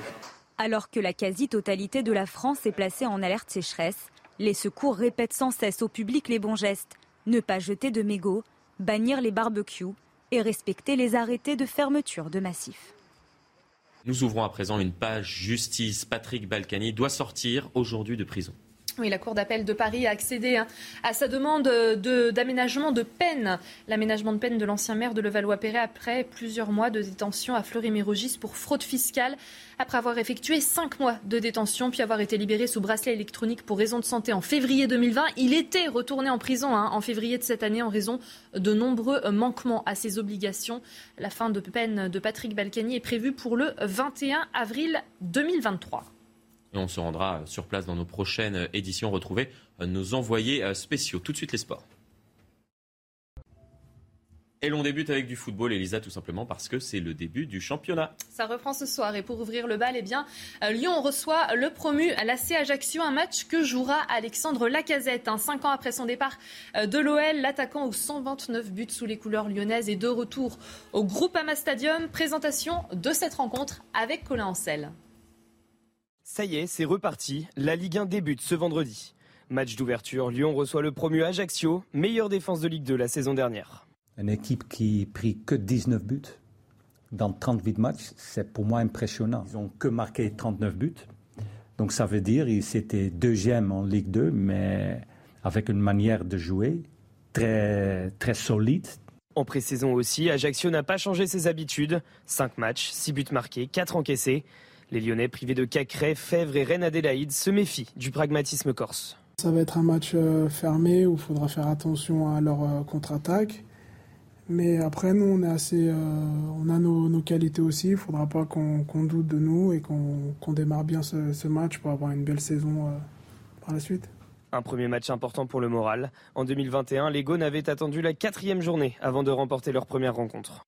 Elisa, on jette un coup d'œil au calendrier Allez, on regarde ce qui va se passer. On l'a vu, un hein, Lyon-Ajaccio pour ouvrir euh, cette saison euh, de Ligue 1. Et puis euh, demain, le déplacement de Monaco à la Méno à 17h face à Strasbourg, le champion en titre. Le PSG se déplacera de son côté sur la pelouse de Clermont à 21h. Match à suivre sur Canal+. Et surtout, restez bien sur CNews dans un instant. Votre face-à-face ce matin oppose Arthur Delaporte, député PS du Calvados, mais également euh, porte-parole euh, du groupe Parti Socialiste à l'Assemblée nationale. Face à vous, David Valence, député apparenté Renaissance des Vosges. Dans un instant, votre face-à-face oppose Arthur Delaporte, député PS du Calvados, et David Valence, député apparenté Renaissance, le parti présidentiel des Vosges. Mais avant cela, c'est le rappel des principales actualités de ce vendredi matin. Patrick Balkany sort de prison aujourd'hui. La Cour d'appel de Paris a accédé à la demande d'aménagement de peine de l'ancien maire de Levallois-Perret. Il était en détention à la prison de Fleury-Mérogis pour fraude fiscale. Un nouveau refus d'obtempérer, ça s'est passé hier à Villeneuve-Saint-Georges, dans le Val-de-Marne. Un policier qui a tenté d'arrêter une voiture a été traîné sur plusieurs mètres. Il a été blessé. Deux individus ont été interpellés. En France, selon les syndicats de police, il y a un refus d'obtempérer toutes les 20 à 30 minutes. Et puis la situation euh, à Taïwan après la visite de Nancy Pelosi mercredi qui a provoqué la colère de Pékin depuis des tirs de missiles balistiques chinois autour de Taïwan ont eu lieu depuis jeudi et doivent se poursuivre jusqu'à dimanche. Certains seraient tombés dans la zone économique exclusive du Japon qui a demandé l'arrêt immédiat de ces exercices militaires chinois.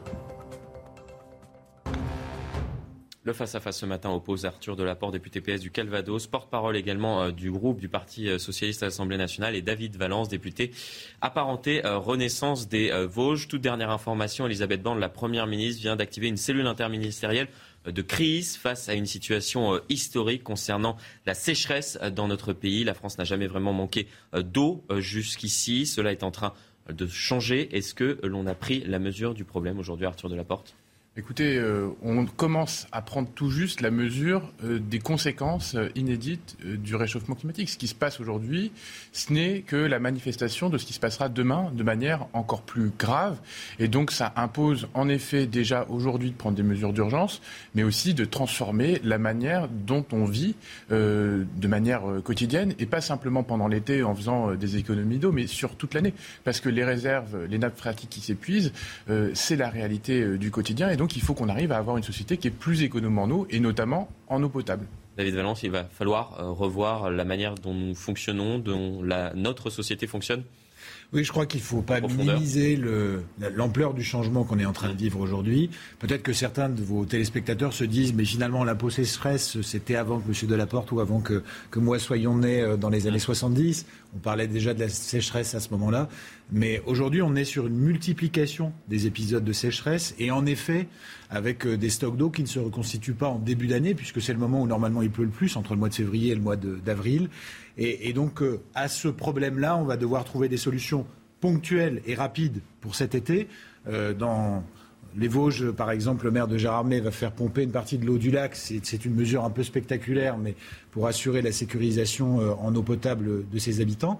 Et puis, il faudra des mesures plus structurelles, moins d'artificialisation des sols, une meilleure efficacité de nos réseaux. On a encore aujourd'hui, dans certaines communes rurales, de l'eau qui est pompée dans le sol et qui n'est distribuée qu'à 50%. ça n'est pas acceptable, ça n'est pas possible. et il faudra aussi une, une solidarité à l'échelle nationale dans des épisodes de crise pour l'approvisionnement en eau. Oui, tout simplement parce que c'est un drame pour les agriculteurs. Nous avons eu euh, un témoignage euh, tout à l'heure d'un des agriculteurs qui fait face justement à cette sécheresse exceptionnelle, notamment en Bretagne, région euh, particulièrement touchée. On continue d'en parler tout au long de cette matinale, vous l'avez compris, de cette sécheresse exceptionnelle. On parle également ce matin du pouvoir d'achat, tout simplement parce que le Parlement a adopté l'ensemble des mesures pouvoir d'achat proposées par le gouvernement. Des compromis ont été trouvés. C'est ça Compromis, je vous voyais hocher de la tête, euh, Arthur Delaporte. Euh, disons que des compromis avec. Euh, ça va dans le bon sens, mais pas assez loin. Des compromis avec les Républicains, parce que finalement, le texte ressort de l'Assemblée nationale et du Sénat avec quelques petits amendements euh, qui ont été acceptés, mais essentiellement venus de la droite. Et ça, ce qu'on regrette, nous, c'est que tout ce qu'on avait proposé, parce qu'on avait beaucoup travaillé sur ce texte, on avait un certain nombre de propositions concrètes sur euh, la question, par exemple, de la redevance. On avait écrit une redevance alternative. Le gouvernement et la majorité ont préféré une, euh, reporter la question du financement de l'audiovisuel public sur la TVA l'impôt le plus injuste. nous, on, regrette cela. On regrette également le refus de prendre en compte la nécessité d'augmenter les salaires, de revaloriser notamment le niveau du SMIC. Tout ça, on a été euh, face à un mur. Donc euh, voilà, c'est une forte déception parce que derrière, à la fin, ce sont les Français qui trinquent. Bon, compromis, mais pas avec tout le monde, visiblement. Vous bah, avez trouvé vos alliés? le sujet, le sujet qui était posé aux, aux Français, c'était, et à l'Assemblée nationale en l'occurrence, c'était comment est-ce qu'on permet euh, aux habitants de nos territoires de faire face à une inflation qu'on n'a pas vue depuis très longtemps, même si euh, et grâce à l'action du Et lorsqu'on voit l'ensemble des mesures, les plus faibles. 4% de revalorisation des prestations sociales, 3,5% euh, concernant le, dégel du, point d'indice. C'est la deuxième revalorisation. Pour bien évidemment, c'est la deuxième revalorisation, mais c'est bien en deçà de l'inflation. Et vous le savez très bien. Aujourd'hui, l'objectif, c'est de protéger. Et encore une fois, si vous regardez ce qui se passe en Europe, mais est-ce que ce sont des mesures pouvoir d'achat Nous sommes le pays qui a l'inflation la plus faible, ce qui veut dire que globalement, euh, l'action du gouvernement porte ses fruits. Et nous sommes le pays, 20 milliards d'euros euh, avec ce que nous avons décidé hier, qui débloque le plus d'argent pour compenser et protéger les Français des effets de l'inflation. Et c'est vrai pour toutes les catégories professionnelles, c'est vrai pour les professions indépendantes, et je veux y insister. Euh, c'est vrai pour ceux qui veulent faire des heures supplémentaires et les monétiser. Euh, c'est vrai pour ceux qui sont les plus fragiles d'entre nous avec euh, les revenus sociaux. C'est vrai pour les retraités. Donc l'objet, c'est pas de prendre des mesures qui vont durer 10 ans, 20 ans, 30 ans. C'est de protéger maintenant et vite les Français. Et moi, je regrette que l'opposition de gauche se soit enfermée dans une opposition systématique. Et, il est, ce qui est pointé du doigt ce matin par Arthur Delaporte, par exemple, c'est le fait que ces revalorisations ne sont pas à la hauteur, peut-être justement pour compenser cette inflation euh, galopante? Mais aujourd'hui, on ne peut pas décider une hausse de salaire, par exemple. D'abord, le, gouvernement n'a pas la main sur les salaires, il faut le dire. Le, seul élément sur lequel on peut jouer, c'est le SMIC. Mais enfin, les entreprises ne sont pas toutes nationalisées en France. On ne peut pas décréter du jour au lendemain une hausse de salaire. On vit un peu à gauche dans une mythologie euh, de l'État tout-puissant. L'État, doit protéger les Français face à l'inflation, mais il ne peut pas tout faire. Il doit et s'est mobilisé très fortement pour les protéger, plus que dans d'autres pays européens, j'y insiste. Vous savez, ce qu'on a dit pendant tout ce débat, c'est que l'inflation, ça touche d'abord ceux qui gagnent le moins, parce que c'est ceux qui ont les dépenses les plus contraintes, notamment sur l'alimentation, sur le logement, sur l'essence. Et donc, que quand on veut toucher euh, ces publics-là, c'est-à-dire euh, nos concitoyens qui sont dans la galère, eh ben en fait, on va d'abord revaloriser les minima sociaux. Et qu'aujourd'hui, quand vous décidez une revalorisation de 4%, vous savez très bien que, malgré ce que vous avez dit sur une revalorisation de 1,1 au début de l'année qui prenait en compte l'inflation de l'année précédente. Donc ça, il faut le rappeler aussi. C'est-à-dire qu'aujourd'hui, on est au milieu de l'année et on a, une inflation qui est de plus de 6% déjà par rapport à juin dernier. Donc on ne peut que constater que la revalorisation de 4%, c'est la moitié de ce qu'il aurait fallu, en fait, pour compenser l'inflation de tout ce qui va aussi arriver d'ici la fin de l'année. Donc c'est nettement insuffisant. Et derrière, c'est ceux qui bénéficient des minima sociaux, du RSA, des allocations handicapées, ceux qui aussi touchent des pensions, parce que l'État, il fixe le niveau des pensions, il fixe le niveau du point d'indice des fonctionnaires. Donc vous ne pouvez pas dire que l'État ne peut rien. L'État, il peut déjà énormément pour les millions de retraités qui aujourd'hui voient après à l'issue de cette loi, leur pouvoir d'achat diminuer. C'est ce qui se passe derrière. Un milliard d'euros, ça n'est pas rien. en fait, mais moi, je n'a pas parlé des retraités. d'une circonscription populaire. On n'a pas parlé de ceux qui je suis élu galèrent. En fait. On a parlé Est-ce que j'entends qui sont un peu intégrés dans le travail, qui ont que j'entends aussi dans cette circonscription. C'est pas de ça qui Ce que j'entends aussi dans cette circonscription, c'est que il faut certes protéger les plus faibles, mais on ne peut pas accentuer le, fossé qui parfois est en train de se creuser entre ceux qui travaillent, les salariés modestes, et les salariés qui vivent euh, des revenus sociaux. le, et donc, le, on, sait très bien, on sait très bien, on sait très bien qu'on pourrait revaloriser très exactement au niveau de l'inflation euh, les minima sociaux. Ça coûterait très cher. Euh, mais, mais ça, on sait très bien qu'on ne pourrait pas revaloriser du même pourcentage du jour au lendemain les salaires. Et donc, ça veut dire quoi? Ça veut dire que ce qui fait que parfois on préfère, et c'est minoritaire dans ceux qui vivent des minima sociaux, nous en sommes d'accord, mais parfois ceux qui font le calcul et qui se disent que travailler euh, ça permet de vivre moins bien parfois que de vivre des minima sociaux, bah, ceux-là, si l'écart continue de se creuser avec ce que vous évoquez, eh bien, on sera encore plus désincitatif au travail. Donc, la première mesure, c'est d'inciter au travail, de réduire le chômage, et ça marche. Le chômage, aujourd'hui, il est au plus bas en France depuis des années. Et puis, de prendre des mesures ponctuelles pour protéger toutes les catégories de Français face à l'inflation. Et il faut une singulière mauvaise foi pour dire que ça n'est pas le cas. Alors oui, oui, il restera, il restera des efforts. Euh, mais moi, je suis, je suis élu d'une circonscription populaire. J'ai pas de leçons à recevoir. Et, donc, ce que, ce que je dis, et, quand je vais sur le terrain, aujourd'hui, ce que me disent mes concitoyens, c'est qu'ils sont heureux qu'il y ait cette mobilisation. Et vous savez, quand vous êtes euh, dans la panade, quand vous êtes dans la difficulté, dans la galère, comme vous le dites, un, coup de pouce, un geste fort de revalorisation de vos minima sociaux, un geste fort qui permet euh, d'augmenter la prime Macron pour votre employeur et qui va vous permettre pour un quart des salariés français aujourd'hui, peut-être plus demain, euh, d'avoir un vrai bonus sur le pouvoir d'achat, ça ne se refuse pas. Vous l'avez refusé et moi je le regrette. Alors je, vais vous dire deux choses. La première, c'est que on n'a pas refusé un geste sur le pouvoir d'achat. Au contraire, vous l'avez refusé. vous n'avez pas voté la loi. Vous n'avez pas voté la loi.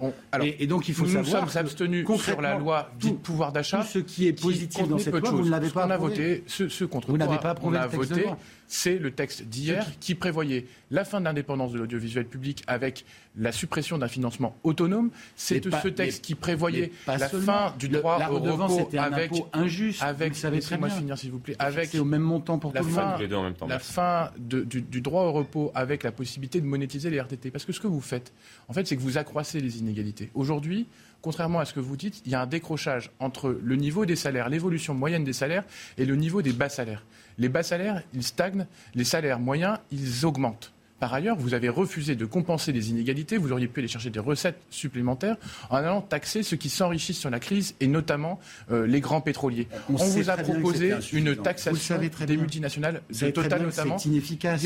Total, 18 eh. milliards d'euros. C'est c'est un sujet qui ne reviendra pas sur la table du gouvernement. Moi, je, c'est un vrai bien, sujet. Je veux bien qu'il y ait des mesures qui puissent être prises, qui soient symboliques. ce que font on ne peut pas dire, on peut pas dire aujourd'hui en Espagne, au Portugal, on peut pas dire, oui, enfin, je pense pas que l'Espagne se sorte si bien que ça de la crise dans laquelle on vit. L'Espagne va chercher de l'argent pour la comparaison, la comparaison, il faut la pousser, il faut la pousser jusqu'au bout, avec une inflation qui est presque de moitié supérieure en Espagne, et avec un chômage qui est bien plus élevé qu'en France. Donc on peut pas dire que l'Espagne va mieux que la France aujourd'hui face à l'inflation, ça n'est pas vrai. Ce n'est pas la même situation.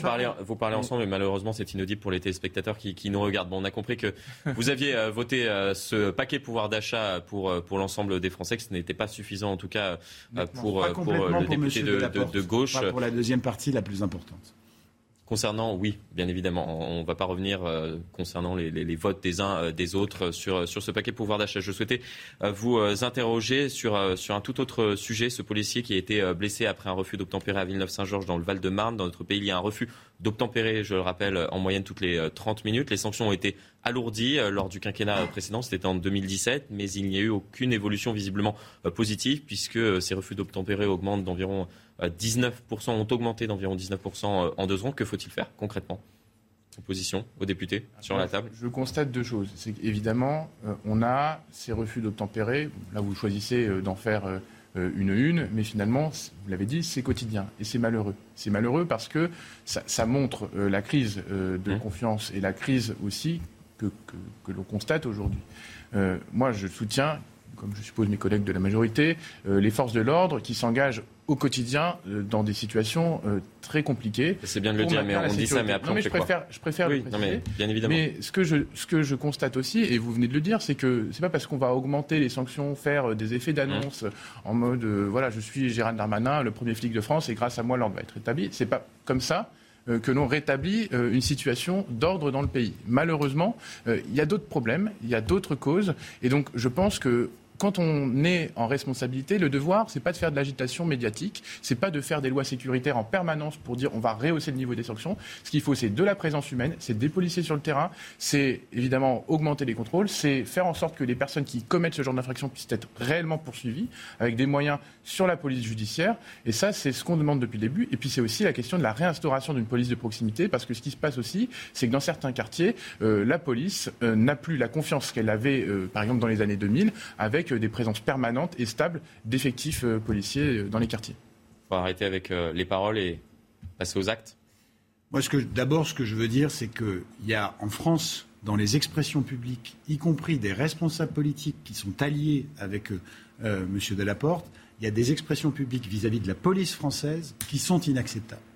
Quand on, dit, quand, on dit, quand on dit la police tue, hum. quand on assume de tenir des propos comme cela, eh bien, chaque jour, on accrédite et on autorise des refus d'obtempérer. Il y a une part de responsabilité sur laquelle moi je veux vraiment insister, de déclarations irresponsables et dans un certain nombre de cas presque euh, criminels, en tout cas du point de vue de la responsabilité politique, euh, de certains responsables politiques. C'est peut-être ce qui entretient aussi un climat euh, comme cela et qui euh, participe bien évidemment à alimenter ce type d'action. Il y a des engagements très précis du mmh. président de la République sur la présence des forces de l'ordre sur le terrain. C'est vrai en milieu urbain pour la police, comme d'ailleurs pour la gendarmerie, avec l'engagement d'ouvrir de nouvelles gendarmeries et de déployer des effectifs en milieu rural où on a parfois un niveau de, criminalité et de délictuosité qui augmente.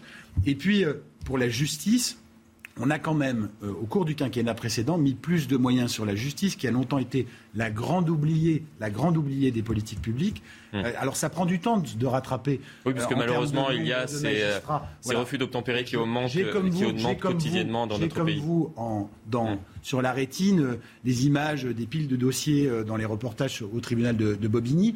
On, on, le sait tous. Mais aujourd'hui, il y a une mobilisation, et ça va continuer dans ce quinquennat, il y a une mobilisation très forte sur les moyens de la justice en France en effet, euh, pour pouvoir réprimer efficacement, notamment ce type d'atteinte, mais aussi euh, les atteintes aux biens et aux personnes pour tous les Français. Et on refera un point euh, d'ici un an pour voir si la situation a évolué ou non dans notre pays, voir si ces refus d'obtempérer sont en baisse ou non. On espère qu'il y aura de moins en moins de refus d'obtempérer, puisque forcément ce sont les, forces de l'ordre qui sont en première ligne et qui sont concernées par cela. On passe tout de suite au chiffre éco avec vous, Sébastien Lay.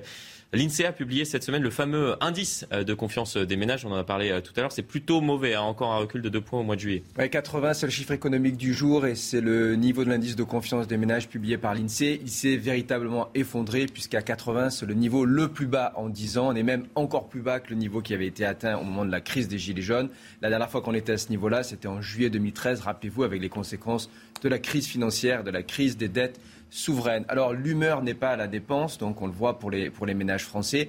Et d'ailleurs, malgré toutes les annonces qui ont été faites par les pouvoirs publics sur le pouvoir d'achat, rien ne paraît changer. Alors tout ça n'est pas de bons augures pour la consommation. Or, la consommation, il faut le rappeler, c'est le moteur essentiel de la croissance française. En même temps, d'ailleurs, que cette euh, statistique de l'INSEE, on a une nouvelle étude qui a été publiée par l'assureur Allianz. Et Allianz a chiffré le coût, le coût économique de cette perte de confiance des ménages. C'est 20 milliards d'euros par an, soit 440 euros par ménage. Merci beaucoup, Sébastien C'était euh, le chiffre éco. Dans un instant, ne ratez pas euh, votre météo des plages, suivez de votre météo et une nouvelle édition dans quelques minutes à suivre sur CNews. Ce vendredi matin, une ambiance orageuse dans le nord-est avec des averses éparses, quelques averses également sur l'extrême nord. Du sud-ouest aux frontières du nord-est, un voile nuageux traversera ces régions, mais sinon, beaucoup de soleil dans le sud-est. Dans l'après-midi, on va toujours avoir ce soleil bien généreux dans l'ouest du pays, un peu plus variable en allant vers la frontière belge, des Pyrénées à toutes les frontières de l'est, des averses parfois orageuses et des orages qui pourraient être localement forts. La Méditerranée devrait être épargnée. Les températures matinales plutôt fraîches dans le nord-ouest, 12 degrés à Brest, plus chaud en allant vers le nord-est, 20 degrés en Alsace au petit matin, 21 à Lyon et puis toujours le maximum en Méditerranée, 24 pour la ville de Nice. Les températures continueront de se rafraîchir dans l'après-midi, les 30 degrés ne seront plus atteints dans le nord, sauf en allant vers les frontières de l'Est, 32 degrés vers Besançon, mais finalement 26 à Paris, 24 à Rennes et donc plus chaud dans le sud-ouest, 33 degrés à Toulouse et le maximum 36 degrés à Gap. Très bon réveil à vous si vous nous rejoignez sur CNews. Face à une sécheresse exceptionnelle à laquelle est confronté notre pays. Elisabeth Borne a décidé d'activer la cellule interministérielle de crise concernant euh, cette sécheresse. La cellule se réunira euh, dans la journée, a annoncé euh, Matignon. Cette, sécheresse est la plus grave jamais enregistrée dans notre pays, précise Elisabeth Borne.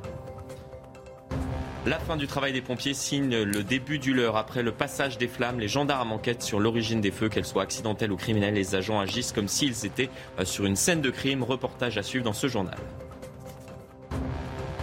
Crac à Paris, Gérald Darmanin compte y mettre fin. Un plan sera dévoilé d'ici un mois par la préfecture de police de la capitale. Reportage dans ce journal.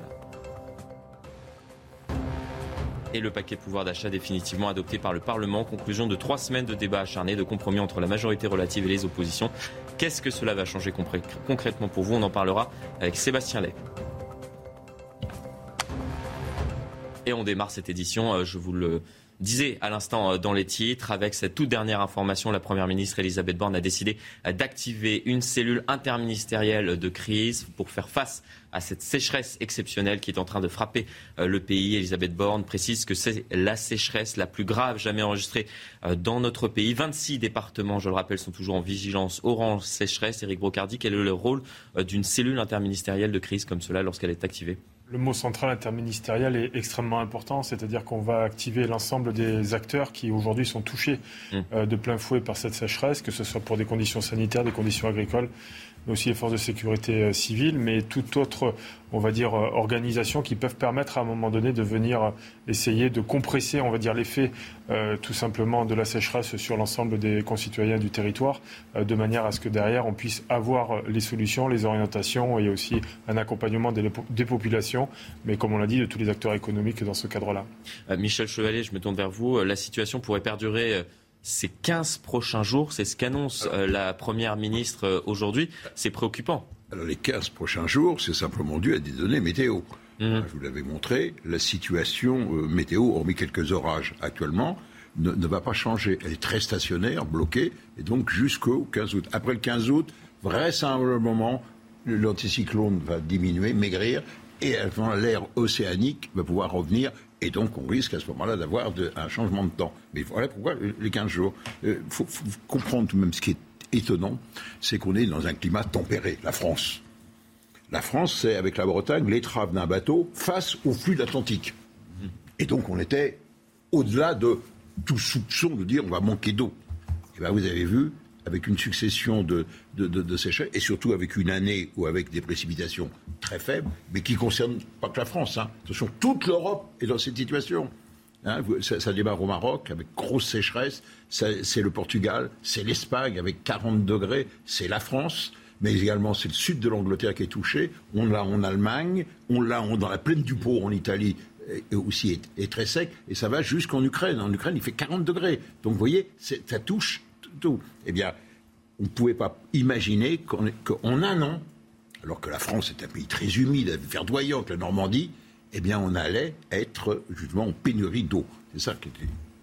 Et on continue de, parler de, cette sécheresse exceptionnelle qui fait la une de vos journaux, à commencer par le journal euh, Le Figaro qui titre Sécheresse historique frappe la France entière, avec euh, notamment euh, cette crainte des agriculteurs de devoir eh bien, perdre la moitié parfois de, de leur récolte pour sauver l'autre moitié. On en parle bien évidemment tout au long de, cette matinale. Merci euh, Michel Chevalet pour, euh, vos précisions. Euh, des incendies qui étaient fixés ont repris dans les Alpes de Haute-Provence, notamment dû justement à cette sécheresse exceptionnelle. On en parlera dans un instant avec vous, Éric Brocardi. C'est ce qu'a annoncé la préfecture dans un communiqué hier soir. Oui, c'est le cas dans le village de Niozel, hein, préventivement évacué mardi, qui a subi une reprise de feu hier. Le feu a parcouru 250 hectares et reste actif. Sept Canadaires et un Dash ont été envoyés à 80 km à l'est, dans la commune de Rougon. Cette fois, eh bien, un autre incendie démarré le 26 juillet et qui a parcouru plus de 600 hectares a également repris hier en début d'après-midi. Éric Brocardi, vous nous expliquiez euh, tout à l'heure que ce sont notamment euh, ces conditions météorologiques qui peuvent euh, permettre à un feu qui était fixé jusqu'à présent de repartir comme cela. Exactement, c'est les craintes euh, au niveau des sapeurs-pompiers. Là, sur la particularité des feux des Alpes de Haute-Provence, comme son nom l'indique, euh, il va forcément une différence au niveau euh, géologique, au niveau de la topographie des lieux. donc, les sapeurs-pompiers ont été engagés de différentes manières, à la fois au sol, avec les moyens de la sécurité civile, mais aussi avec des moyens spécialisés en, détachement d'intervention héliportée, c'est-à-dire qu'on a dû euh, héliporter des sapeurs-pompiers euh, d'un endroit vers des zones un peu plus hautes pour pouvoir mmh. acheminer, on va dire, l'ensemble des tuyaux, des pompes, de manière à pouvoir essayer très rapidement de pouvoir éteindre ce sinistre. Mais là, pour l'instant, les conditions sont extrêmement difficiles.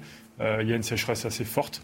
Donc globalement, ça empire le travail des sapeurs-pompiers sur place. Et on continue euh, d'en parler tout au long de, cette matinale. Une fois les incendies euh, maîtrisés, euh, justement, c'est au tour des experts, vous allez le voir, de mener leur enquête. Gendarmes et pompiers retournent sur le terrain et ratissent chaque mètre carré incendié pour retrouver des indices et déterminer l'origine des feux. Alors comment procède-t-il? On voit ça avec Thibault Marcheteau. Telle une scène de crime, ces gendarmes, pompiers et forestiers sont à la recherche du moindre indice. Leur objectif trouver l'origine du feu grâce à cette technique de ratissage. À partir du moment où on a mis en évidence la zone présumée, on va la baliser et ensuite on va la ratisser comme une, scène de crime classique, c'est-à-dire qu'on va la ratisser minutieusement pour voir si en son sein on ne découvre pas un catalyseur, de l'accélérant ou un élément qui pourrait être à l'origine du feu. Avec ces drapeaux qui indiquent le sens de la propagation des flammes, ces enquêteurs avancent minutieusement, pas à pas, et chaque indice est relevé c'est le, bouton d'une gazinière. C'est la lecture de ces indices-là qui étaient présents avant que le feu ne se déclare qui vont nous aider, nous, dans nos investigations. Ce travail de fourmi permet d'établir les causes de l'incendie et de déterminer s'il est criminel ou accidentel. En France, 90% des départs de feu sont d'origine humaine. Et on en parle depuis euh, le début euh, de la semaine sur la matinale euh, de CNews, la problématique du crack dans la capitale. Hier, Gérald Darmanin, le ministre de l'Intérieur, était notre invité. Il a expliqué euh, qu'il entendait le désarroi des habitants et assuré euh, qu'un dialogue s'était engagé avec la mairie de Paris euh, pour éradiquer ce problème dans le nord-est de la capitale notamment. Oui, et pour première mission pour Laurent Nunez, hein, le fraîchement nommé préfet de Paris rendre avant fin août un rapport sur l'état du crack justement. Alors quelle est la situation sur place hein, dans le nord-est de Paris? Qu'en pensent les habitants? Regardez ce reportage de Jeanne Cancard. Des solutions concrètes et durables pour indiquer le fléau du crack à Paris. Certains riverains du quartier de la Villette comme Tahar n'y croient plus. M. Darmanin, il n'a pas trouvé une solution par rapport à Stalingrad. Il a juste déplacé le problème. C'est pire en pire.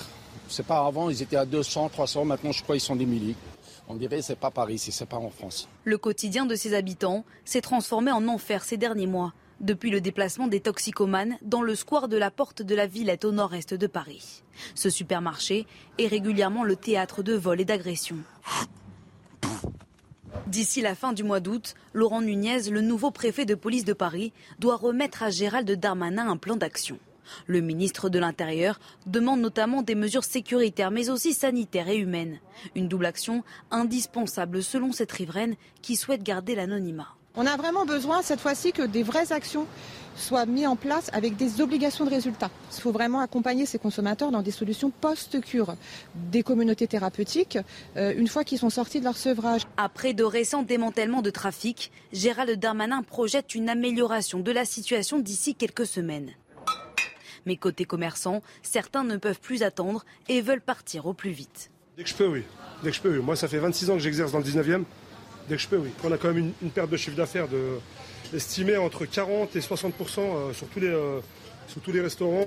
Gérald Darmanin s'est engagé à éradiquer le problème du crack à Paris d'ici un an, un objectif qui semble aujourd'hui inatteignable selon les habitants un sujet qui vous touche euh, directement. On en parle euh, depuis le début de cette matinale. Le Parlement a adopté euh, hier l'ensemble des mesures pour permettre aux Français d'avoir un, pouvoir d'achat préservé et cela malgré une inflation galopante. On en parle également avec vous, Sébastien Lé, pour voir concrètement qu'est-ce que cela va changer pour nos téléspectateurs qui nous regardent Alors concrètement, en termes de pouvoir d'achat rendu, il y a déjà la suppression de la redevance audiovisuelle, hein, qui était une grande promesse d'Emmanuel Macron, mais il y a aussi, de manière plus conjoncturelle, des aides à la pompe pour le carburant. On le sait, c'est un sujet de préoccupation pour les Français. Cette aide, elle va passer à 30 centimes par litre à la rentrée, septembre-octobre, puis 10 centimes novembre-décembre.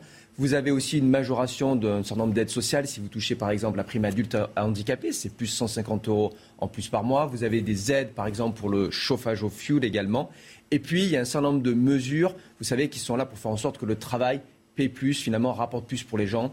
Deux mesures emblématiques la défiscalisation des heures supplémentaires avec un plafond de 7500 euros. Et puis, on en parlera dans notre chronique économique, la possibilité de convertir CRTT en euh, majoration de salaire, en augmentation de salaire. Avec 10% de, de, majoration? Exactement. C'est bien cela? On en parlera dans, la chronique éco euh, tout à l'heure, bien évidemment, avec vous, puisque cela euh, vous concerne directement et cela pourrait vous permettre d'améliorer votre pouvoir d'achat. Dans un instant, nous serons avec François Cavalier et on continuera d'évoquer cette situation exceptionnelle dans notre pays, cette sécheresse. Il a pris un arrêté obligeant les habitants de sa commune à restreindre leur consommation d'eau. On en parle avec lui dans un instant. À tout de suite. Restez bien avec nous. Nous serons dans un instant avec François Cavalier, les maires Agir de Calian dans le Var. Nous verrons avec lui euh, comment il fait euh, pour euh, tenter de répondre à cette problématique qui nous touche tous, la sécheresse qui frappe actuellement le pays. Il a pris un arrêté récemment obligeant les habitants de sa commune à restreindre leur consommation d'eau. On en parle dans un instant, mais avant cela, c'est le rappel des principales actualités de ce vendredi matin. Joe Biden demande à la Russie de libérer immédiatement Britney Griner, la basketteuse américaine qui a été condamnée hier à 9 ans de prison pour trafic de drogue par un tribunal russe. Elle avait été arrêtée hein, en Russie avec dans son sac une cigarette électronique contenant du CBD. Les Américains ont proposé à la Russie un échange de prisonniers, la joueuse contre Victor Bout, trafiquant d'armes russes. Trois nouveaux bateaux vont quitter l'Ukraine ce vendredi. À leur bord, plus de 58 000 tonnes de maïs. Deux des navires partiront de Tchornomorsk, dans le sud du pays. Le troisième d'Odessa. Comme l'Orazoni, hein, ce bateau qui a quitté euh, ce port lundi avec le premier chargement de céréales exporté par l'Ukraine depuis le début de l'invasion russe.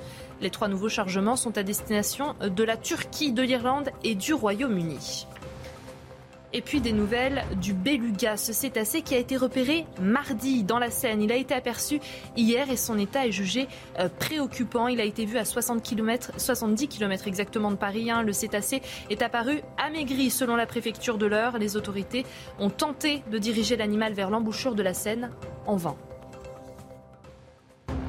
Et je vous le disais à l'instant, nous sommes en direct avec François Cavalier, maire Agir de Calian dans le Var. François Cavalier, vous avez pris un arrêté obligeant euh, les habitants de votre commune à restreindre leur consommation d'eau, utilisation limitée à 200 litres euh, par jour et par habitant. Si la situation ne s'améliore pas, vous nous dites ce matin euh, que vous pourriez couper les robinets une partie de la journée. La situation est si critique que cela dans votre département?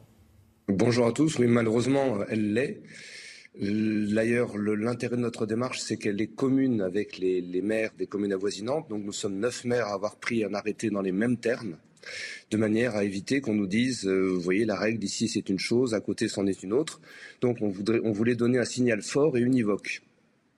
Euh, c'est du jamais vu. Euh, comment les habitants de votre commune vivent ces restrictions? Alors, euh, il y a toute une palette de réactions. Vous aurez observé que nos concitoyens en général sont de mauvaise humeur et se vivent plus comme des consommateurs que comme des contributeurs. Ils sont un peu dans le mythe de l'eau magique. C'est-à-dire, je paye une facture, donc l'eau est infinie et éternelle. Malheureusement, le réchauffement climatique, c'est autre chose que ça. Il va sans doute falloir apprendre à vivre avec une autre idée de, notre consommation d'eau. Justement, comment faites-vous pour, euh, pour tenter de, de leur expliquer la situation et les restrictions que vous avez dû euh, mettre en place? Il faut être pédagogue et il ne faut pas naturellement jouer à la chasse au gazon euh, et, ni se mettre à jouer au cow-boy. Il faut euh, essayer de s'adresser à l'intelligence de ses concitoyens et leur faire comprendre qu'à un moment, on ne peut pas distribuer de moins en moins d'eau à de plus en plus de monde. Vous savez, on est dans un environnement réglementaire un petit peu schizophrénique. On est sous le joug d'injonctions qui sont un peu contradictoires. On doit d'un côté suivre la loi Allure, c'est-à-dire densifier l'urbanisation, même quand on ne veut pas. On doit d'un autre côté rendre au milieu naturel pour protéger la biodiversité une, une part importante de, des ressources dont on dispose. Donc, euh, distribuer de moins en moins d'eau à de plus en plus de monde, à un moment, ça casse, forcément. Et euh, justement, vous, vous parliez euh, à l'instant des, des, contrôles que vous pourriez opérer. Est-ce que vous opérez des, des contrôles dans votre commune? Bien sûr. comment vous procédez? Alors, euh, évidemment, notre objectif, c'est d'identifier les, comportements les plus provocateurs, c'est-à-dire qu'on ne peut pas, en Provence et dans la ruralité, euh, entretenir des hectares et des hectares de gazon anglais. C'est aussi là un apprentissage pour les néo-ruraux qui peuplent nos, contrées.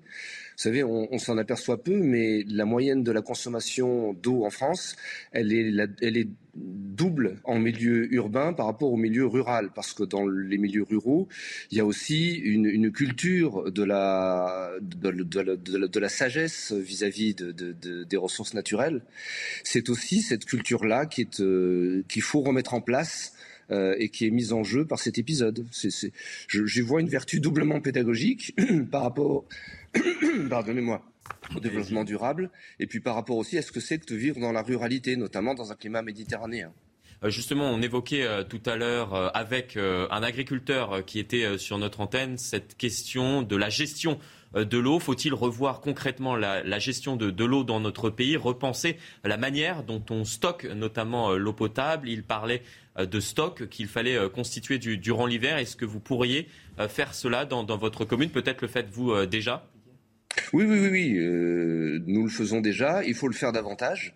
Euh, effectivement, la culture du, stockage en France est sans doute, sans doute insuffisante, et sans doute qu'il faudra repenser tout ça, notamment à l'aune de ce qu'on peut craindre du réchauffement climatique, parce que ce qui arrive cette année, euh, le plus inquiétant, c'est sans doute pas les 15 prochains jours, c'est les prochaines années. Et on le rappelle, merci beaucoup euh, pour, euh, pour cet entretien, merci euh, pour, pour votre témoignage. Et on continuera de suivre évidemment l'évolution de la situation à la fois dans votre département, le Var, mais, mais également dans le reste des départements français puisque cette sécheresse n'épargne personne. On le rappelle, la Première ministre Elisabeth Borne a décidé d'ouvrir une cellule de crise interministérielle ce matin qui se réunira euh, dans la journée afin de faire un point euh, complet justement sur la situation euh, dans notre pays, tout simplement parce que Elisabeth Borne a expliqué que les 15 prochains jours seront compliqués face donc à cette sécheresse exceptionnelle qui touche l'ensemble des départements. Je le rappelle, dans un instant, c'est l'heure de votre édito politique avec vous. Mais avant cela, c'est la chronique écho. Et dans un instant, donc, on, abordera la, politique avec vous, Jérôme Begley. Chronique écho, chronique écho, chronique politique. Merci. Chronique écho, on parle d'une belle opportunité de pouvoir d'achat d'ici à la fin de l'année, qui est la conversion de vos RTT. On abordait euh, ce sujet, ce sujet justement avec vous euh, tout à l'heure. Une mesure récemment adoptée par le Parlement à l'instigation de la droite. C'est un peu la version moderne et 2022 du travailler plus pour gagner plus qui devrait profiter à des millions de Français. Alors, en réalité, aujourd'hui, on peut déjà hein, convertir des RTT en salaire supplémentaire, mais c'est assez limité. C'est si vous êtes au forfait jour, si vous avez un compte épargne-temps, vous pouvez convertir une partie hein, de ces RTT déjà en salaire mais il y a à peu près un salarié sur cinq en France à l'heure actuelle qui a ce compte épargne-temps. Et puis il y a toujours le cas extrême où votre employeur a besoin de vous faire travailler un peu plus, et dans ce cas-là, il peut déroger aux 35 heures. Là, la nouvelle mesure, elle est plus générale, elle a été votée, elle sera en vigueur jusqu'à la fin 2025. Ça vous donne la possibilité de convertir donc toutes vos RTT non prises en majoration de salaire. Donc cette majoration de salaire, techniquement, ça va être des heures supplémentaires. Qu'est-ce qui est intéressant C'est que dans le nouveau régime des heures supplémentaires, vous ne payez pas d'impôt sur le revenu et vous ne payez pas de charges non plus sur ces heures-là. Il y a malgré tout un, plafond qui est de 7 500 euros par an. Par contre, il n'y a pas de plafond sur le nombre d'heures que vous pouvez travailler. C'est simplement qu'au-delà du plafond, vous allez à nouveau payer charges, impôts, etc. Et c'est à vous, comme pour toute heure supplémentaire, de faire l'arbitrage entre travailler plus pour vraiment gagner plus ou rester au niveau où vous en êtes. Quelques critères cependant. La démarche, elle est volontaire, elle doit venir de vous et elle doit recueillir l'assentiment de votre employeur il peut toujours refuser. Et bien évidemment, si vous êtes, c'est important. Si vous êtes bien, un, petit, entrepreneur, vous avez des problèmes de trésorerie, vous n'êtes pas obligé de convertir mm. les RTT en salaire. Si vous, hein, au, niveau, au niveau financier, vous ne vous en sortez pas. Autre point aussi pour les téléspectateurs, ça concerne bien évidemment uniquement les salariés du privé et pas ceux la fonction publique. Alors, Comment interpréter cette mesure, notamment à l'aune de tout ce débat sur le pouvoir d'achat? Eh bien, c'est une manière, bien évidemment, de mieux récompenser le travail et le mérite. C'est aussi une manière d'essayer de commencer hein, à augmenter le salaire net en France sans encore trop toucher de manière générale aux charges. Donc, on voit, dans un contexte de pénurie de main-d'œuvre, c'est vraiment aussi une mesure d'urgence pour aider les Français. Bien évidemment, pour ceux qui sont attachés aux 35 heures, eh il faut bien avouer que c'est un tout début de détricotage des 35 heures en France. On n'est pas loin du. Euh, travailler plus pour gagner plus de Nicolas Sarkozy, justement. Sarkozy, qui revient au goût du jour. Euh, on, parlera euh, politique dans un instant avec Jérôme Begley. On reviendra euh, notamment sur ce qui s'est passé ces dernières semaines à l'Assemblée nationale et l'adoption du paquet mesures pour le pouvoir d'achat des Français. On en parlait à l'instant avec Sébastien Léa tout de suite. Tout de suite, c'est l'heure de votre édito euh, politique. Jérôme Béglé, on évoque avec vous la session euh, parlementaire qui est en train de s'achever, qui va s'achever euh, précisément ce soir. Jérôme, que doit-on retenir du fonctionnement de cette nouvelle Assemblée nationale? Eh bien, qu'en dépit de quelques coups d'éclat de l'opposition, la majorité est arrivée qu'à un cas à faire voter les textes importants qu'elle avait présentés. Parfois, l'union de la NUPES, des Républicains et du Rassemblement national a permis des majorités de circonstances pour voter, par exemple, des subventions aux collectivités locales pour améliorer quelques prestations sociales ou pour torpiller les priorités gouvernementales. Mais dans un second vote ou avec l'aide du Sénat, l'esprit des lois voulues par le gouvernement a été respecté. Et cela est dû largement à la mécanique parlementaire française. Quand un désaccord persiste entre le Sénat et l'Assemblée nationale, on crée ce qu'on appelle une CMP, une commission mixte paritaire composée de sept sénateurs et de sept députés qui ont pour mission d'aboutir à la conciliation d'un texte commun aux deux assemblées.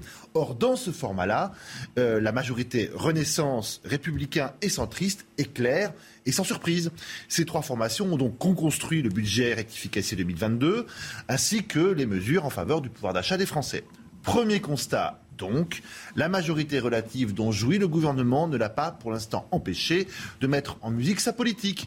Nos institutions ne sont donc pas paralysées comme quelques Cassandres l'avaient pronostiqué au soir des législatives. Une telle assemblée pourrait potentiellement fonctionner ces cinq prochaines années. Ça va être compliqué, mais... Euh, Alors, si cela continue comme ça, théoriquement, oui, vous avez raison, Florian. Mais d'autant que les 89 députés RN et les 151 députés NUPES, qui ont un peu de lucidité, il y en a quand même, doivent se dire que leur présence dans l'hémicycle tient du miracle, en tout cas d'un concours de circonstances très favorable. Pas certain qu'après une dissolution, tous retrouvent leur fauteuil. Idem du côté de la majorité, où on a senti quand même passer de très près le vent du boulet. Donc chacun a intérêt à faire durer cette législature le plus longtemps possible, tant euh, les résultats d'une éventuelle dissolution seraient vraiment très aléatoires. Mais deux écueils guettent néanmoins le Palais Bourbon. D'abord, on voit bien que les députés Horizon, les amis d'Édouard Philippe, ne veulent pas être considérés comme des godillots du parti frère et euh, veulent s'en distinguer. Et tout particulièrement sur les textes présentés par Bruno Le Maire, ministre des Finances, qui est déjà l'adversaire désigné de Philippe pour la prochaine présidentielle entre eux, on sent bien que tous les coups sont permis, y compris une mise en minorité du, de locataire de Bercy.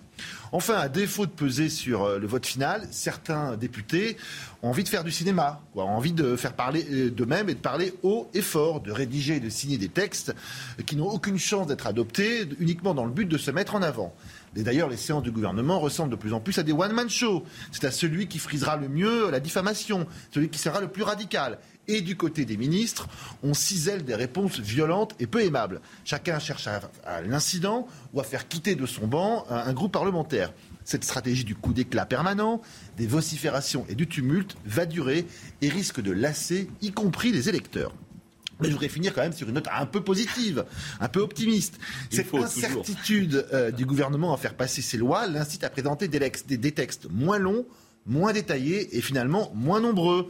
Bref, l'inflation législative dont la France était une spécialiste va enfin trouver un frein.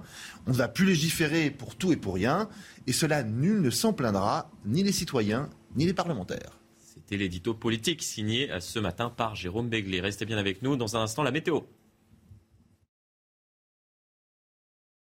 Ce vendredi matin, une ambiance orageuse dans le nord-est avec des averses éparses, quelques averses également sur l'extrême nord. Du sud-ouest aux frontières du nord-est, un voile nuageux traversera ces régions, mais sinon, beaucoup de soleil dans le sud-est.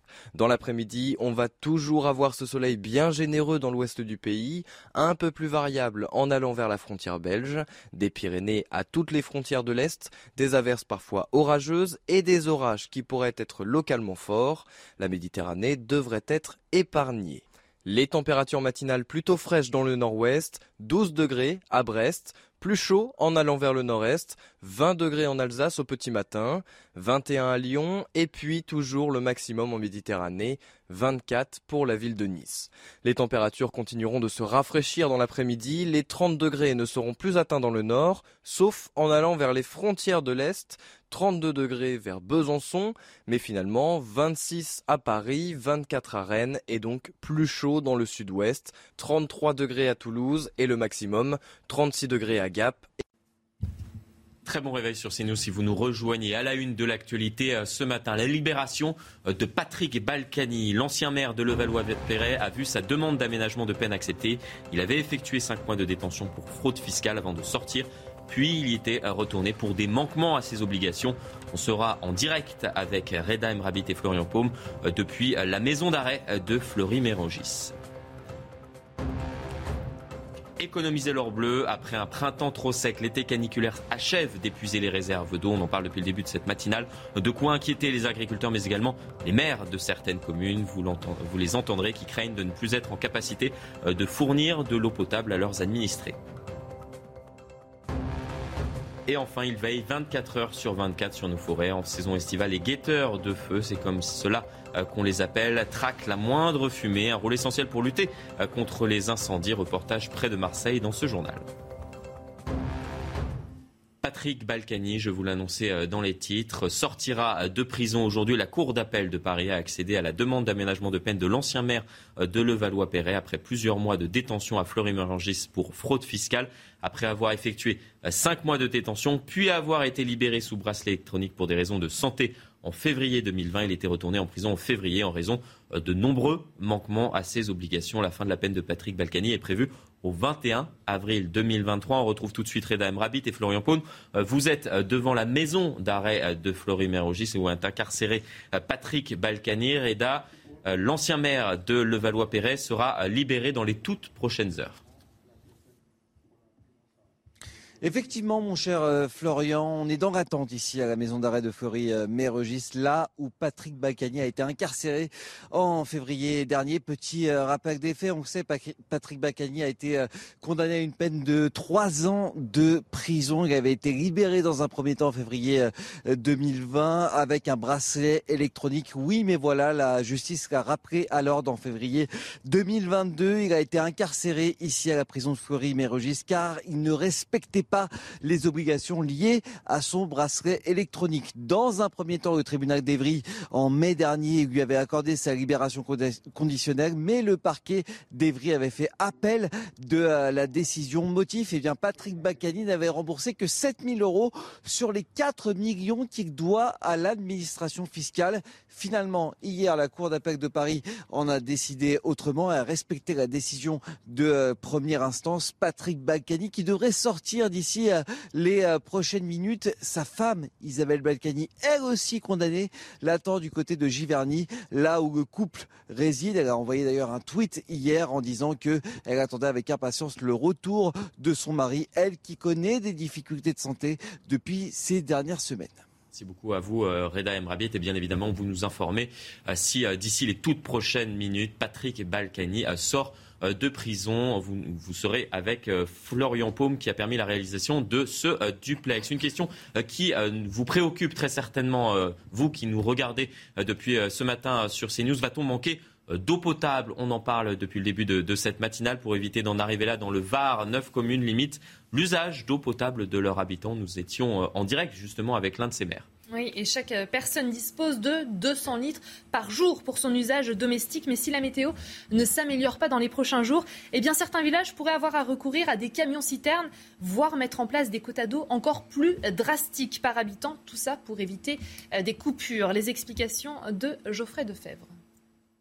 Canicule, manque de pluie, les nappes phréatiques sont quasiment à vide. Le mois de juillet a été le plus sec jamais enregistré depuis 1959 selon Météo France 93 départements sont concernés par une restriction au-delà de la vigilance. Certaines villes seront bientôt en manque d'eau potable.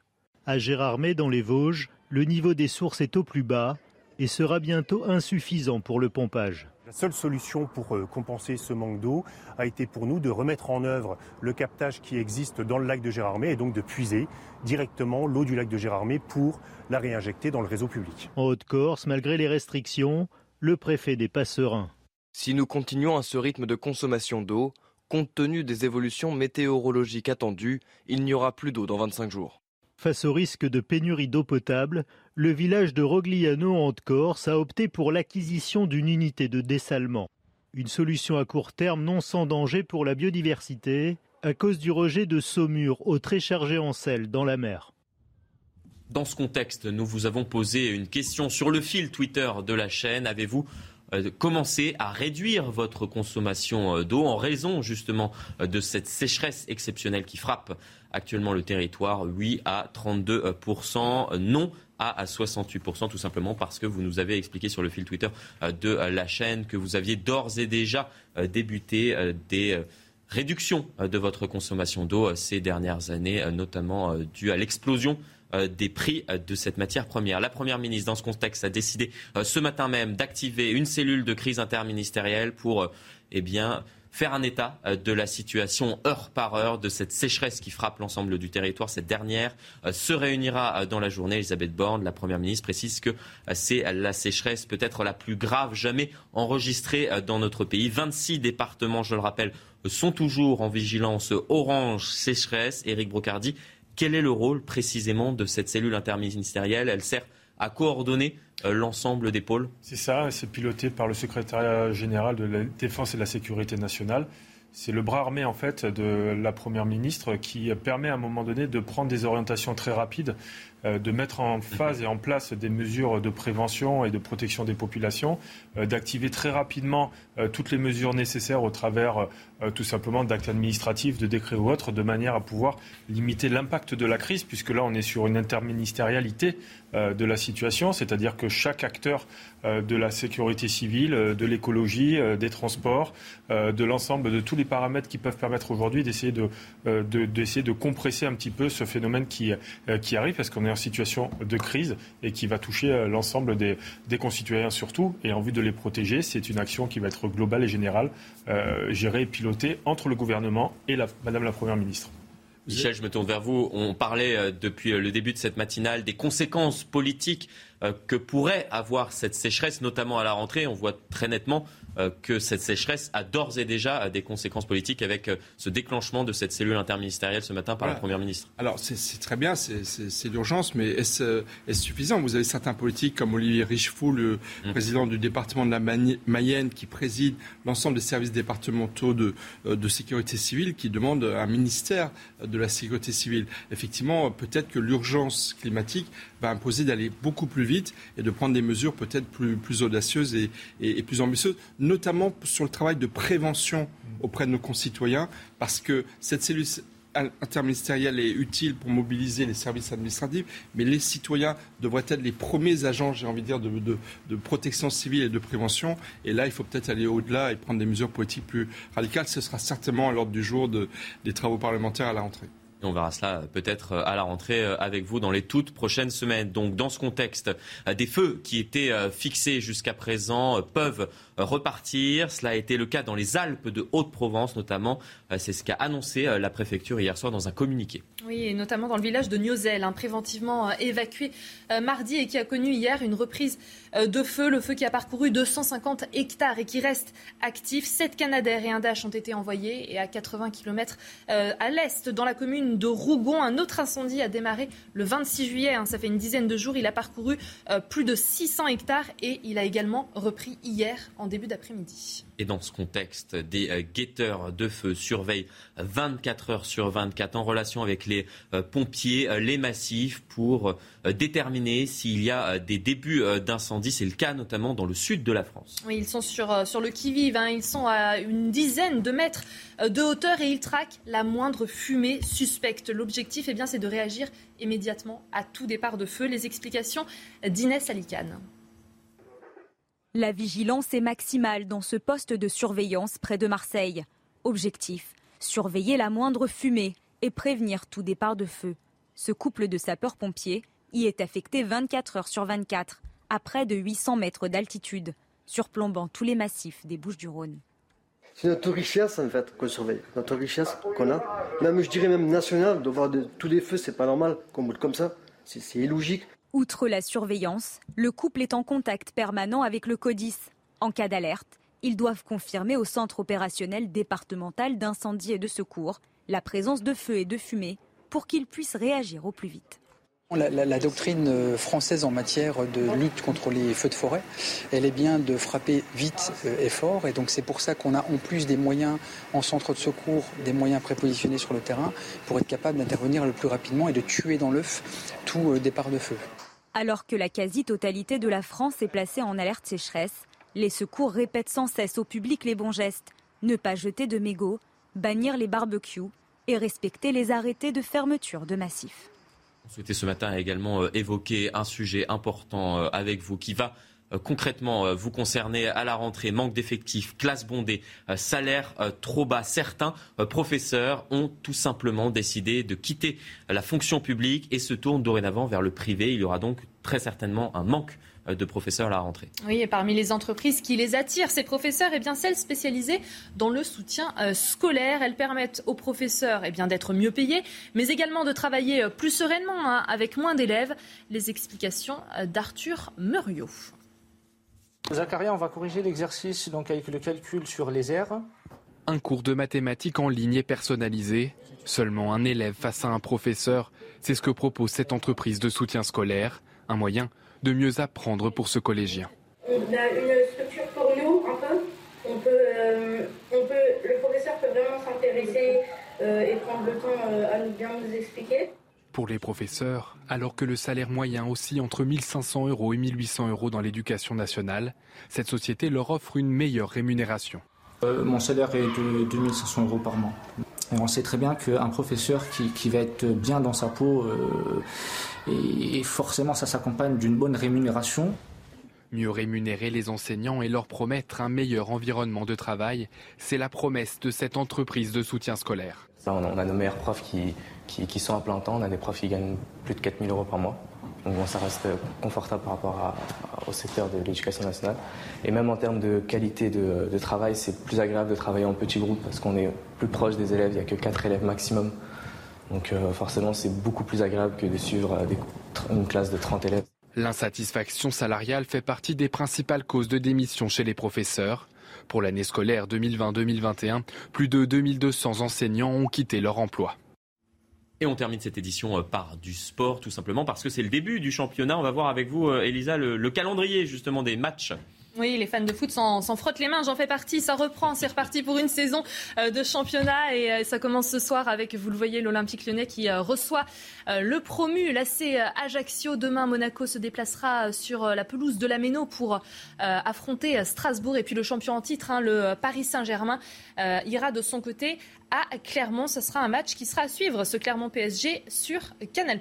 Le rendez-vous est pris. On suivra ça sur les antennes de Canal+. Restez bien sur CNews. Dans un instant, euh, je reçois Linda Keba, policière et déléguée nationale unité SGP Police. Bien évidemment, de nombreux sujets à aborder, à commencer euh, par euh, ce refus d'obtempérer et ce policier qui a été blessé à Villeneuve-Saint-Georges dans le Val-de-Marne. On en parle dans un instant avec Linda Kebab. À tout de suite. L'interview de la matinale dans un instant. Ce matin, je reçois Linda Keba, policière et déléguée nationale unité SGP euh, Police. A tout de suite, Linda Keba. Mais avant cela, euh, c'est l'heure du rappel des principales actualités euh, de ce vendredi matin. Un nouveau refus d'obtempérer, ça s'est passé hier à Villeneuve-Saint-Georges dans le Val-de-Marne. Un policier qui a tenté d'arrêter une voiture a été traîné sur plusieurs mètres. Il a été blessé. Deux individus ont été interpellés. En France, selon les syndicats de police, il y a un refus d'obtempérer toutes les 20 à 30 minutes. La situation à Taïwan après la visite de Nancy Pelosi mercredi qui a provoqué la colère de Pékin depuis des tirs de missiles balistiques chinois autour de Taïwan ont eu lieu depuis jeudi et doivent se poursuivre jusqu'à dimanche. Certains seraient tombés dans la zone économique exclusive du Japon qui a demandé l'arrêt immédiat de ces exercices militaires chinois. 31 millions de dollars, c'est la somme que Kevin Spacey va devoir payer à la société de production MRC qui a subi des pertes de revenus. C'est elle hein, qui est à l'origine de la série House of Cards dont l'acteur américain a été renvoyé accusé d'harcèlement sexuel. Suite à son renvoi, la sixième saison avait dû être revue en grande partie. Euh, Kevin Spacey qui est également poursuivi au Royaume-Uni pour quatre agressions sexuelles sur trois hommes. Linda Keba, bonjour. Vous êtes policière, déléguée nationale unité SGP euh, Police. De nombreux sujets euh, aborder euh, ce matin avec vous, à commencer par euh, l'un de vos collègues qui a été euh, blessé, je le disais à l'instant, après un refus d'obtempérer à Villeneuve-Saint-Georges dans le Val-de-Marne. Dans notre pays, il y a un refus d'obtempérer en moyenne quasiment toutes les 30 minutes. Les sanctions ont été alourdies pour tenter de réduire ce nombre de refus d'obtempérer en 2017, mais il n'y a eu visiblement aucune évolution positive depuis aucune évolution positive, mais euh, une dégradation même de la situation, puisqu'on est passé de 30 à 20 minutes, donc une augmentation des, refus d'obtempérer. La question, c'est pas tant le refus d'obtempérer, c'est la manière dont ce refus d'obtempérer est opéré. C'est-à-dire qu'on a tendance à penser que les agents, notamment quand ils font usage de leurs armes, le font face à un refus d'obtempérer. C'est un abus de langage, qu'il soit euh, dans la presse ou parfois dans la, parole politique. Non, ce sont des violences volontaires. Et on le voit dans la, vidéo de notre collègue euh, à qui je souhaite vraiment un bon rétablissement et de se remettre de ce choc post-traumatique, euh, c'est en réalité les violences avec armes par destination qui sont commises dans le cadre de ces refus d'obtempérer. C'est-à-dire qu'aujourd'hui, de plus en plus, on ne se contente pas de refuser d'obtempérer pour pouvoir esquiver peut-être un contrôle durant lequel on constaterait une infraction qui a été commise, notamment le défaut de permis de conduire. C'est souvent une cause euh, régulière des refus d'obtempérer, mais également la conduite sur la prise d'un état alcoolique ou de stup. Mais en fait, c'est toutes les violences volontaires qui vont derrière. C'est-à-dire qu'en fait, on fonce délibérément sur les policiers, où on les traîne, on les écrase, et puis on attente à leur vie. Et donc, du coup, en réalité, c'est de la criminalité. C'est pas seulement un délit routier. C'est de la délinquance, c'est de l'atteinte à la personne, c'est de la criminalité contre les forces de l'ordre. Et en réalité, le vrai sujet politique et le vrai sujet de société, il est là ça montre justement, euh, ça illustre en quelque sorte le fait que la société est de plus en plus euh, violente dans notre pays lorsque l'on voit euh, très concrètement justement sur, sur cette vidéo un policier qui se fait traîner comme cela. Bien sûr, il y a une hausse généralisée de la violence dite non crapuleuse, c'est-à-dire de la violence presque gratuite, même si elle n'est jamais gratuite, elle est au moins volontaire. Et donc, du coup, elle a forcément des velléités, euh, négatives. Mais en effet, il y a une hausse de la violence, quoi que puisse en dire la parole politique. Il y a une augmentation de la violence et des atteintes aux personnes. Et les premières victimes de cette hausse généralisée de la violence dans notre société, ce sont les représentants de l'État, euh, particulièrement les policiers, qui sont sur la voie publique, qui sont en contact des justiciables, qui sont en contact de la misère et la violence sociale, et également, vous savez, les élus, les professeurs, etc., qui viennent aujourd'hui témoigner de cette hausse généralisée. Donc oui, une augmentation de la violence, une augmentation de la violence contre les forces de l'ordre, malgré, il faut le reconnaître, des euh, annonces politiques, des euh, euh, process législatifs qui ont été plutôt satisfaisants, la remise en question des mesures de réduction de peine automatique, par exemple, pour les, les auteurs d'agressions contre les forces de l'ordre, etc. Donc il y a eu des, décisions prises, c'est vrai, mais visiblement elles sont insuffisantes et il faut aller beaucoup plus loin que ça. Limoges, euh, Sevran, cette semaine, plusieurs guet-apens ont été tendus euh, à la fois à des policiers mais également euh, à, des, à, des, pompiers. Les forces de l'ordre dans, dans certains quartiers sont-elles devenues, selon vous, une bande rivale? Vous vous rendez compte, Limoges Enfin, je veux dire, Limoges on n'aurait jamais imaginé il y a quelques années qu'une ville comme Limoges pourrait euh, faire l'objet de, ce type de situation où pendant des heures, euh, les policiers et les pompiers ont face à eux une centaine d'individus prêts à en découdre et prêts à aller jusqu'à la mort des personnes qui sont face à, eux. Il y a évidemment cette conscientisation finalement dans l'esprit des forces de l'ordre que oui, malheureusement dans certains quartiers, il y a cette notion de la bande rivale euh, à laquelle pourraient appartenir les policiers, mais pas seulement les policiers, les pompiers. Euh, les médecins, on sait que SOS médecins refusent de plus en plus d'envoyer euh, des médecins dans certains quartiers à partir d'une certaine heure le soir. Et la question qui se pose aujourd'hui, c'est en réalité quel regard nous avons, nous, euh, en tant que Français, sur les agents qui participent au service public, dont les policiers, qui sont les premières victimes, mais également toutes les personnes qui viennent porter assistance aux personnes. Je vous ai parlé des pompiers, des médecins. En réalité, le vrai sujet, c'est comment est-ce qu'aujourd'hui on est capable de dénoncer des discours politiques extrêmement difficiles à entendre. Lesquels?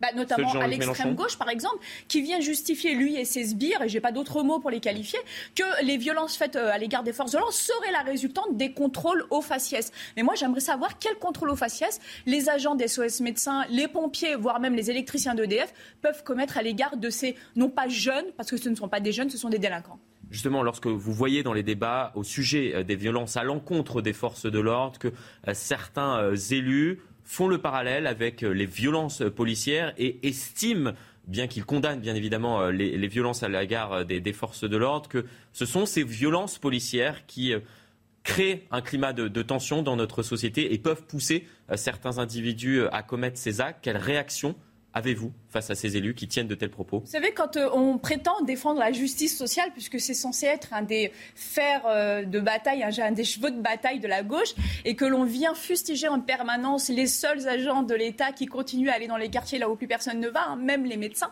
même les agents EDF, eh bien, je trouve qu'on a un petit peu échoué dans sa mission et qu'on finalement on nourrit l'idée que le problème économique et social des, euh, des, personnes dans les quartiers populaires serait du fait des policiers. Donc plutôt que d'affronter les vraies problématiques qui sont dans les quartiers populaires, à savoir le problème du logement, de l'emploi, du transport, etc., eh bien, on vient dire à ces personnes que le problème, c'est la police. Comme si la police était problème de l'insalubrité des logements. Comme si la police était responsable du RER e en retard. Comme si la police était responsable du chômage de ces personnes. Et en réalité, non. C'est finalement laisser croire que la pauvreté serait un, non pas plus un facteur, mais une excuse pour la violence à l'égard des forces de l'ordre Et ce serait accepter l'idée surtout, et c'est là où c'est dangereux, que parce qu'on est pauvre ou parce qu'on subit des injustices sociales pour lesquelles on n'a absolument pas de solution et pour lesquelles ces personnes-là n'apportent pas de solution, parce qu'aujourd'hui ils sont quand même en nombre, notamment au Parlement, eh bien on va leur donner le droit à ces personnes d'aller frapper des policiers, histoire de, comment dire, se défouler. Et ça c'est grave.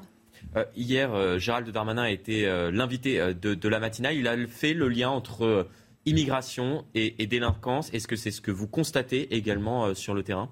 Il y a une factualité numérique. Euh, on, a vu, on, a, vu le discours de M. Darmanin évoluer en deux ans. Alors la question, c'est est-ce que c'est un coup de com' politique à l'heure où au Parlement, on a une entrée en force très à droite euh, de parlementaires qui sont élus essentiellement sur les questions de sécurité d'immigration? Est-ce que c'est euh, euh, quelque chose auquel il croit réellement? Mais de toute manière, il le dit lui-même, 7% euh, d'étrangers, en tout cas en situation régulière visiblement, 17% dans la représentation délictuelle, voire peut-être même 40%, 39 et 49% respectivement à Lyon et à Paris. Donc les chiffres sont là, on ne peut pas les nier. La question c'est pourquoi? Et aujourd'hui, on ne nous apporte pas de solution. Il fait des propositions notamment en matière d'OQTF, donc d'obligation de quitter le territoire français.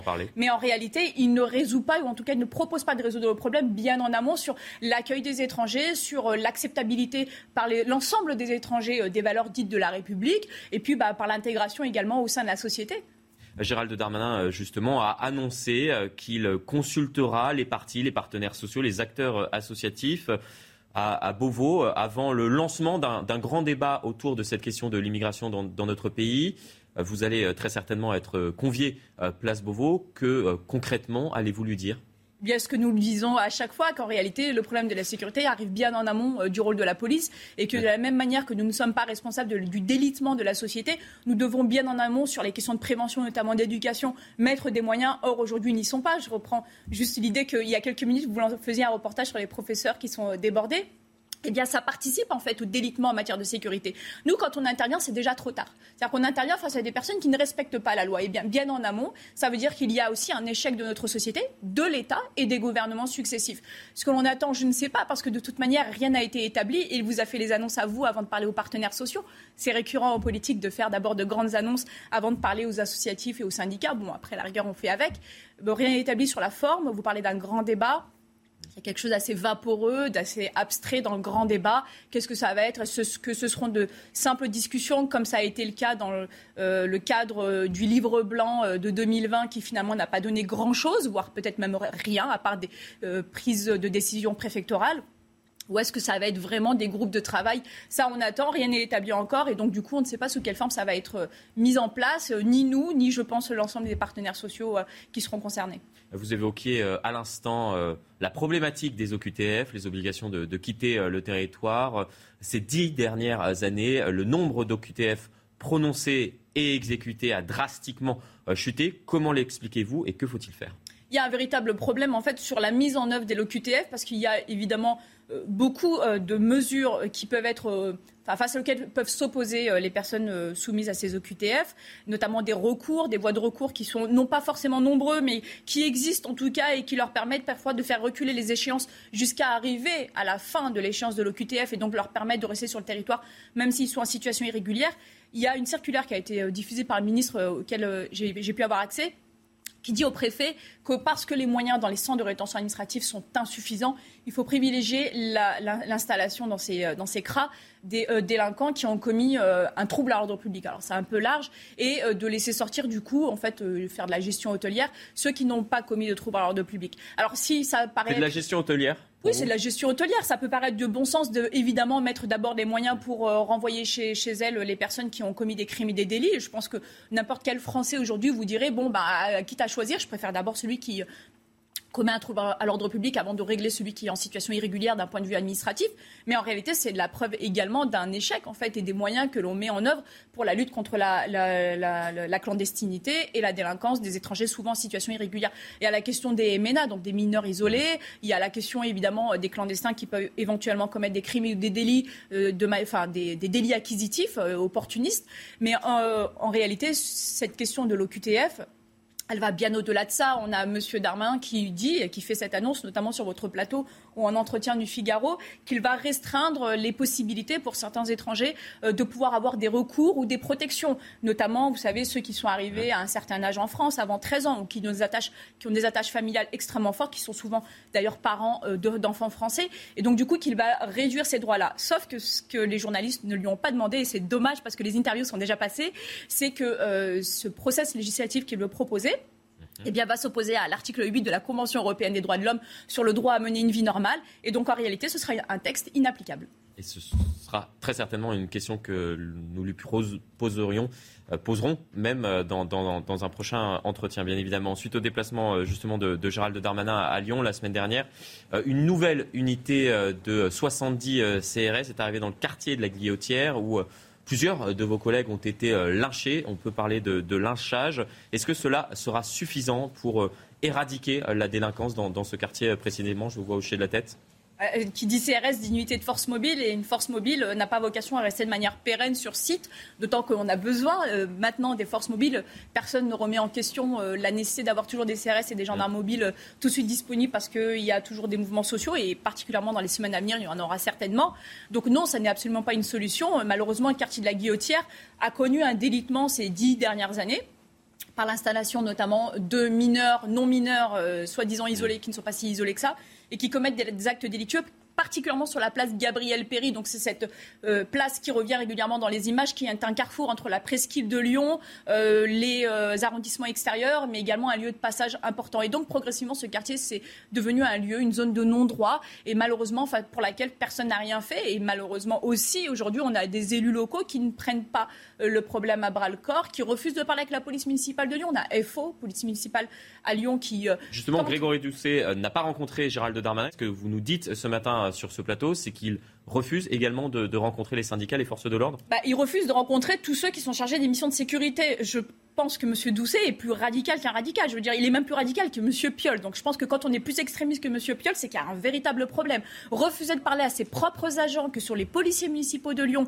on a FOPM qui euh, fustige régulièrement le fait d'être rejeté du dialogue social, c'est qu'il y a un véritable problème. Et c'est surtout c'est qu'il y a plus un déni, c'est une complicité. J'assume mon mot quand on, est, on, est, on a conscience des, des actes de délit et de criminalité qui sont commis dans certains quartiers à Lyon, où on sait qu'aujourd'hui les riverains, les commerçants tentent de fuir ces quartiers, eh bien, et, eh bien, et qu'on continue à détourner le regard et à refuser de parler à ceux qui euh, agissent en matière de sécurité, je suis désolée, mais c'est de la complicité, j'ai pas d'autre mot.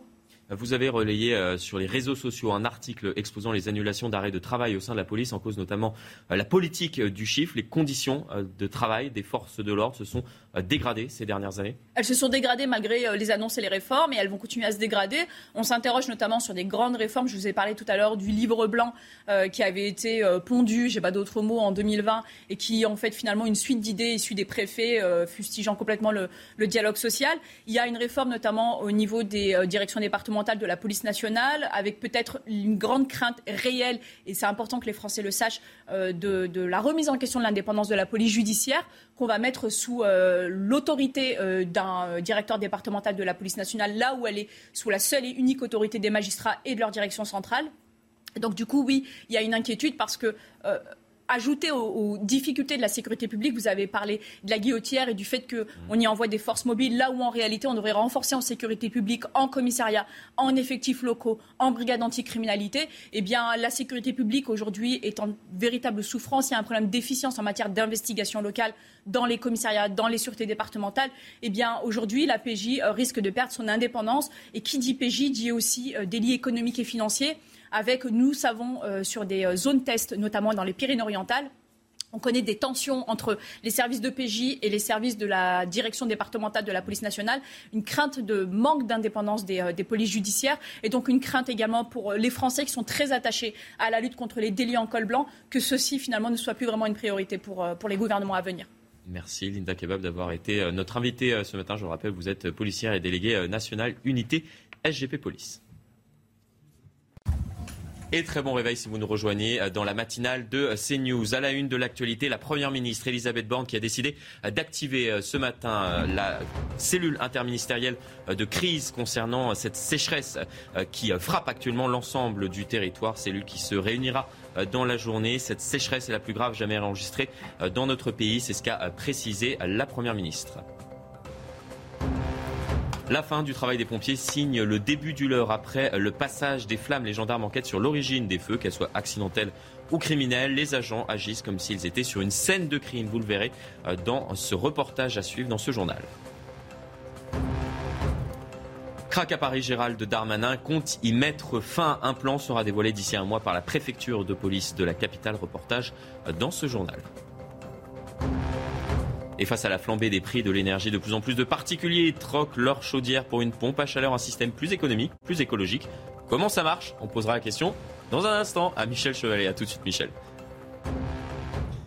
Et on débute avec cette toute dernière information, la sécheresse, avec euh, cette décision prise ce matin par la Première ministre Elisabeth Borne d'activer une cellule de crise interministérielle, cellule qui se réunira dans la journée. Elisabeth Borne qui précise que cette sécheresse qui frappe actuellement l'ensemble des départements est sans doute la plus grave jamais enregistrée euh, dans notre pays. 26 départements sont toujours en vigilance orange. On le rappelle, Eric Brocardi, vous êtes avec nous euh, sur ce plateau depuis le début de la matinale. Vous êtes, je le rappelle, porte-parole des sapeurs-pompiers de France. Quel est le rôle précisément de cette cellule de crise interministérielle? C'est le bras armé de, la, de Madame la Première ministre qui permet à, à tout instant de faire le lien entre le gouvernement et et le plus haut sommet de l'État pour permettre justement autour d'un secrétaire général de la Défense et de la Sécurité nationale de prendre toutes les mesures visant à protéger la population, à anticiper euh, le choc, on va dire, de cette crise-là et de donner euh, les meilleurs conseils et effectivement de rassembler l'ensemble des ministères qui sont partie prenante dans la gestion de cette crise euh, de manière à essayer d'anticiper, d'agir et de programmer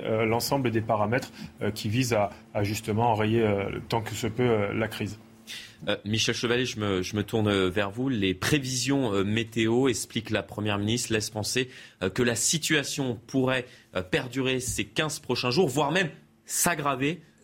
On n'est pas. Oui, oui, c'est ce que disent les spécialistes. Rien n'interdit de penser que cette situation, qui est une espèce de blocage hein, depuis le mois de juin, ne puisse pas continuer début septembre et d'avoir des pics de chaleur en septembre. Alors pourquoi on annonce 15 jours bah, parce que c'est pour les prévisions météo. C'est exactement ce que l'on sait faire euh, en, météo et surtout la prévision. Hein, je voulais bien expliquer. La clé, c'est les courants de jet, le courant de jet qui, fonctionne mal en ce moment et qui s'est ralenti. Et, les simulations du courant de jet se font à 15 jours. Voilà pourquoi la ministre a dit bah, il faut que l'on tienne 15 jours. Mais, mais on ne résoudra pas, quelles que soient les chutes de pluie, les orages qu'on aura, rien ne changera, si vous voulez, moi, jusqu'à à, l'hiver. Hein. La sécheresse va se prolonger, elle va être un peu corrigée en automne, parce qu'on va avoir les, phénomènes de pluie sévenole qui risquent d'être très, très, très, très violentes, parce que la Méditerranée est tropicale. La Méditerranée est à 28 par endroit. Euh, voilà.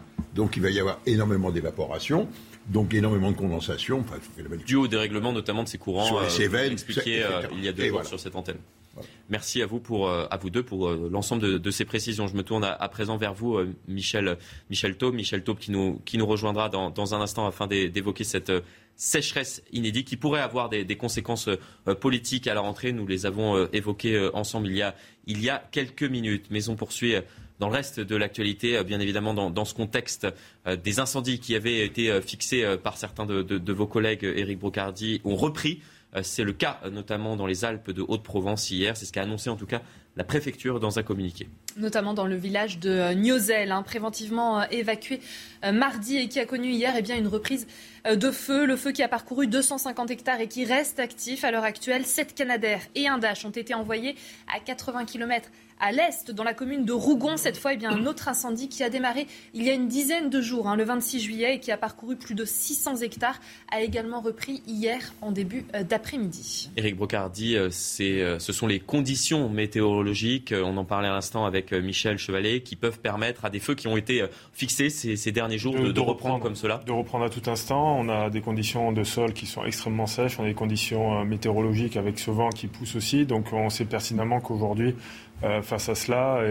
On est, on est sujet à, tout instant des moments de reprise. il y a des, départements qui ont déjà pris aujourd'hui des arrêtés euh, euh, d'interdiction d'accès à certains massifs forestiers pour commencer, on va dire, à préparer ce week-end qui peut être chargé aussi en termes de risques incendiaires, comme notamment dans le Var, où en lien avec la préfecture et les sapeurs-pompiers, euh, vous invite très clairement à aller voir ces euh, comptes sur les réseaux sociaux des sapeurs-pompiers officiels, mais aussi surtout des préfectures qui permettent à un moment donné d'être indiqués sur si et d'avoir les avoir, exactement d'avoir les orientations si je peux accéder à des massifs forestiers en balade ou autre parce qu'on sait que 90% c'est l'origine humaine qui est la cause de certains incendies. On le rappelle euh, bien évidemment que 9 euh, fois sur 10, effectivement, euh, c'est l'homme qui est à l'origine de, de, ces feux. On le rappelle régulièrement sur, sur, sur ce plateau. Une fois les incendies maîtrisés, en tout cas, c'est au tour des experts, on en parle depuis le début de cette matinale, de mener une enquête. Gendarmes et pompiers retournent sur le terrain, ratissent chaque mètre carré incendié pour retrouver des indices, déterminer l'origine de, ces feux, parfois et très souvent origine humaine. Alors comment procède-t-il concrètement sur le terrain? Élément de réponse avec Thibault Marcheteau. Telle une scène de crime, ces gendarmes, pompiers et forestiers sont à la recherche du moindre indice. Leur objectif, trouver l'origine du feu grâce à cette technique de ratissage. À partir du moment où on a mis en évidence la zone présumée, on va la baliser et ensuite on va la ratisser comme une, scène de crime classique, c'est-à-dire qu'on va la ratisser minutieusement pour voir si en son sein on ne découvre pas un catalyseur, de l'accélérant ou un élément qui pourrait être à l'origine du feu. Avec ces drapeaux qui indiquent le sens de la propagation des flammes, ces enquêteurs avancent minutieusement, pas à pas, et chaque indice est relevé. C'est le, bouton d'une gazinière. C'est la lecture de ces indices-là qui étaient présents avant que le feu ne se déclare qui vont nous aider, nous, dans nos investigations. Ce travail de fourmi permet d'établir les causes de l'incendie et de déterminer s'il est criminel ou accidentel. En France, 90% des départs de feu sont d'origine humaine.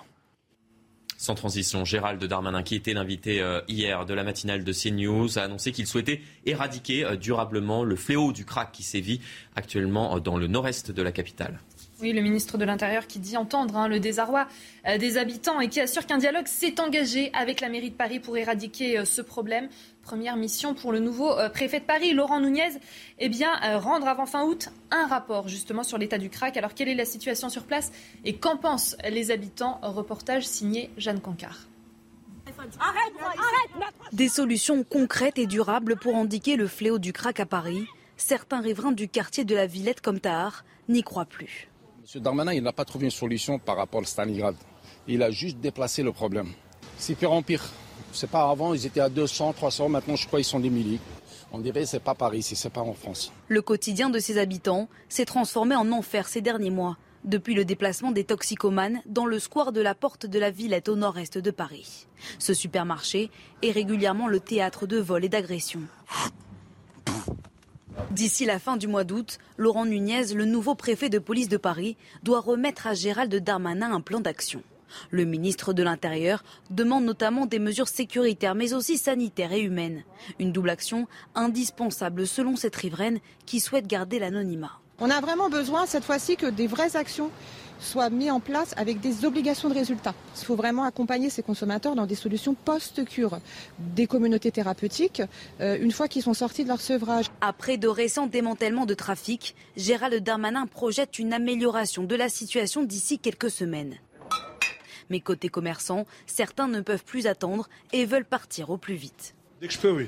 Dès que je peux, oui. Moi, ça fait 26 ans que j'exerce dans le 19e. Dès que je peux, oui. On a quand même une, perte de chiffre d'affaires de, estimée entre 40 et 60 euh, sur, tous les, euh, sur tous les restaurants.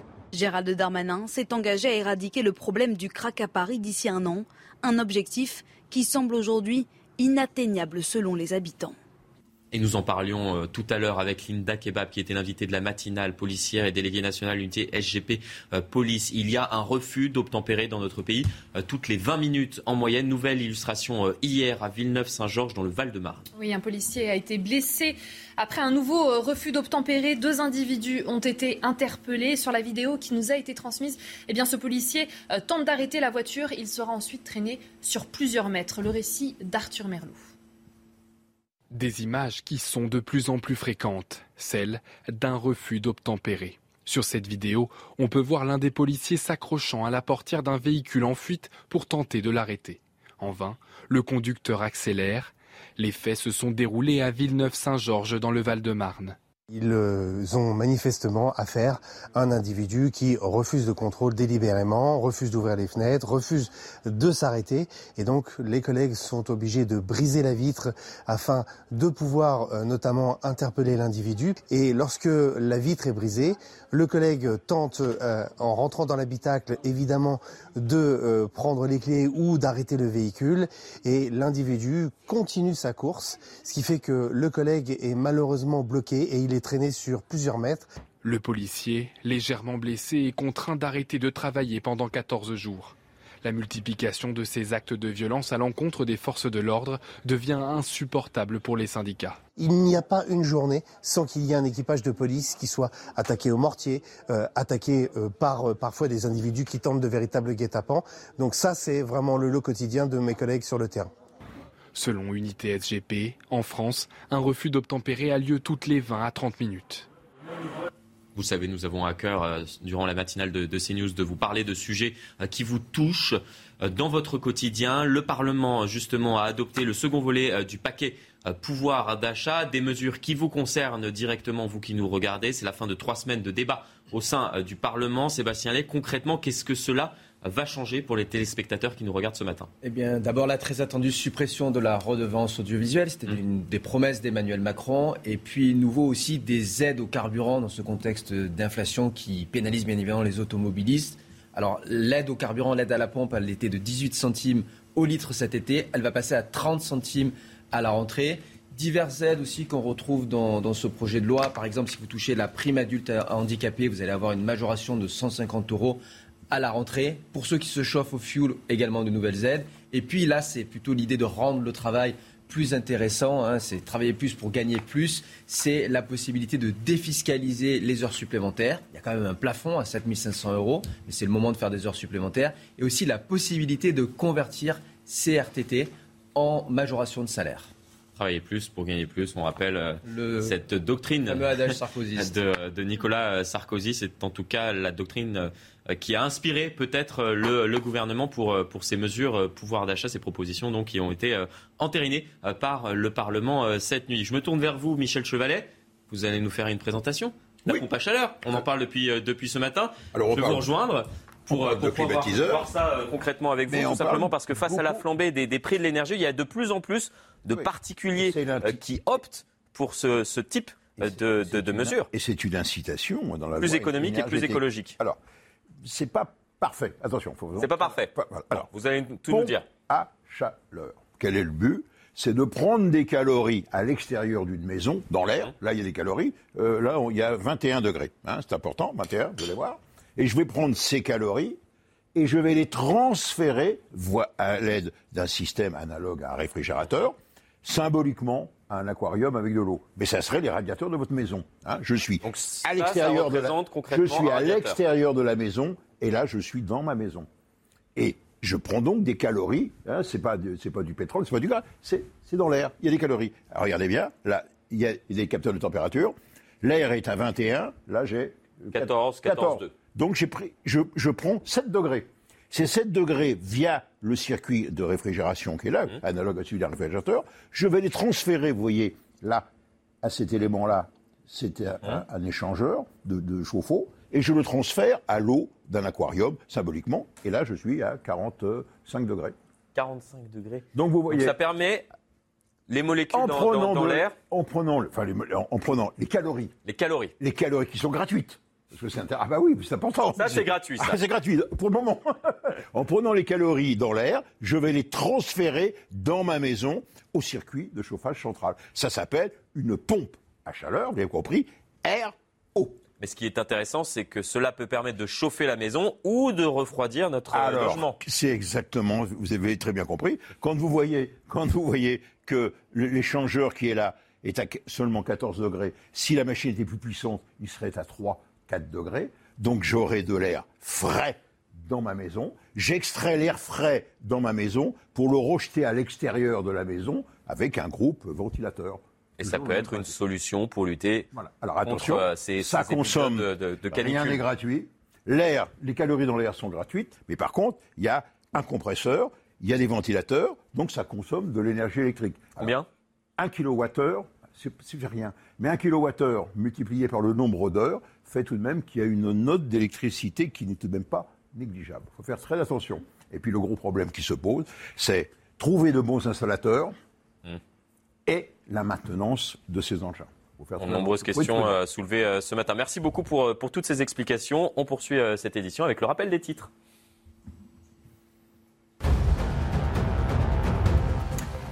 La Russie est prête à discuter d'un échange de prisonniers avec les États-Unis. Les Américains ont proposé euh, d'échanger Victor Bout, trafiquant d'armes russes, contre la basketteuse Britney euh, Griner, la sportive de 2,06 m qui a été condamnée hier hein, par un tribunal russe à 9 ans de prison. Elle avait été arrêtée en Russie avec dans son sac une cigarette électronique contenant du euh, CBD.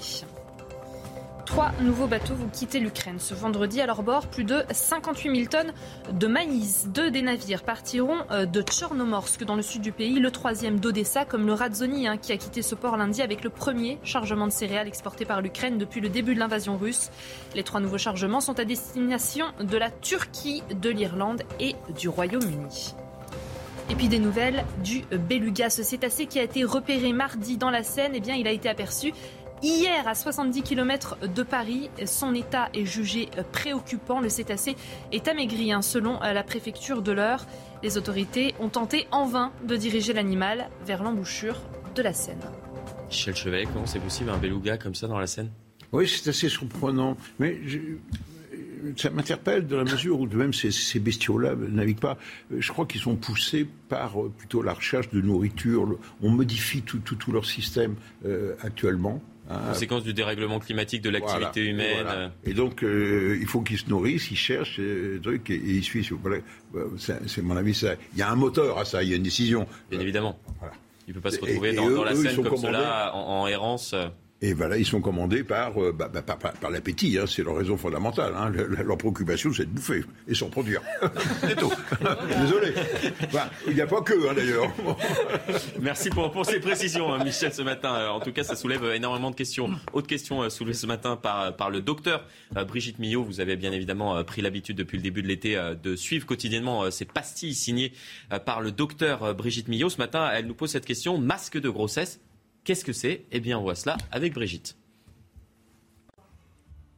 Et c'est la fin de cette matinale. Merci de nous avoir suivis. Merci également à vous. Autour de la table, ça vous a plu? Merci, hein, Michel Chevalier, hein, pour cette présentation. Ah, c'est une avant-première. Hein, c'est une avant. Eh, il faut le préciser. C'était une avant-première. On a tout compris. C'était, euh, fascinant. Ça a beaucoup intéressé euh, Eric Brocardi. Ah euh. Toujours aussi épaté. pour votre manière d'expliquer. Et voilà, on a grandi avec vous et c'était une fierté d'être à côté de vous aujourd'hui. Ben, c'est gentil. Voilà, de, voir comment, avec bah, l'air uniquement, on arrive à, produire euh, de la chaleur, à refroidir mais, euh, nos, nos logements. Une petite précision.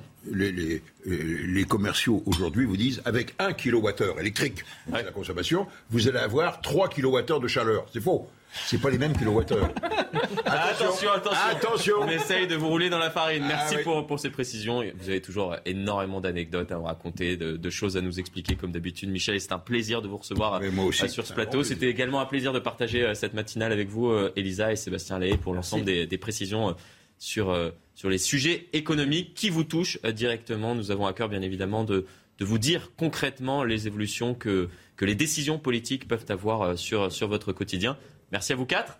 La matinale, c'est fini. Vous avez rendez-vous dans un instant avec Elliot Deval pour, euh, pour l'heure des pros. Quant à moi, je vous souhaite un très bon week-end.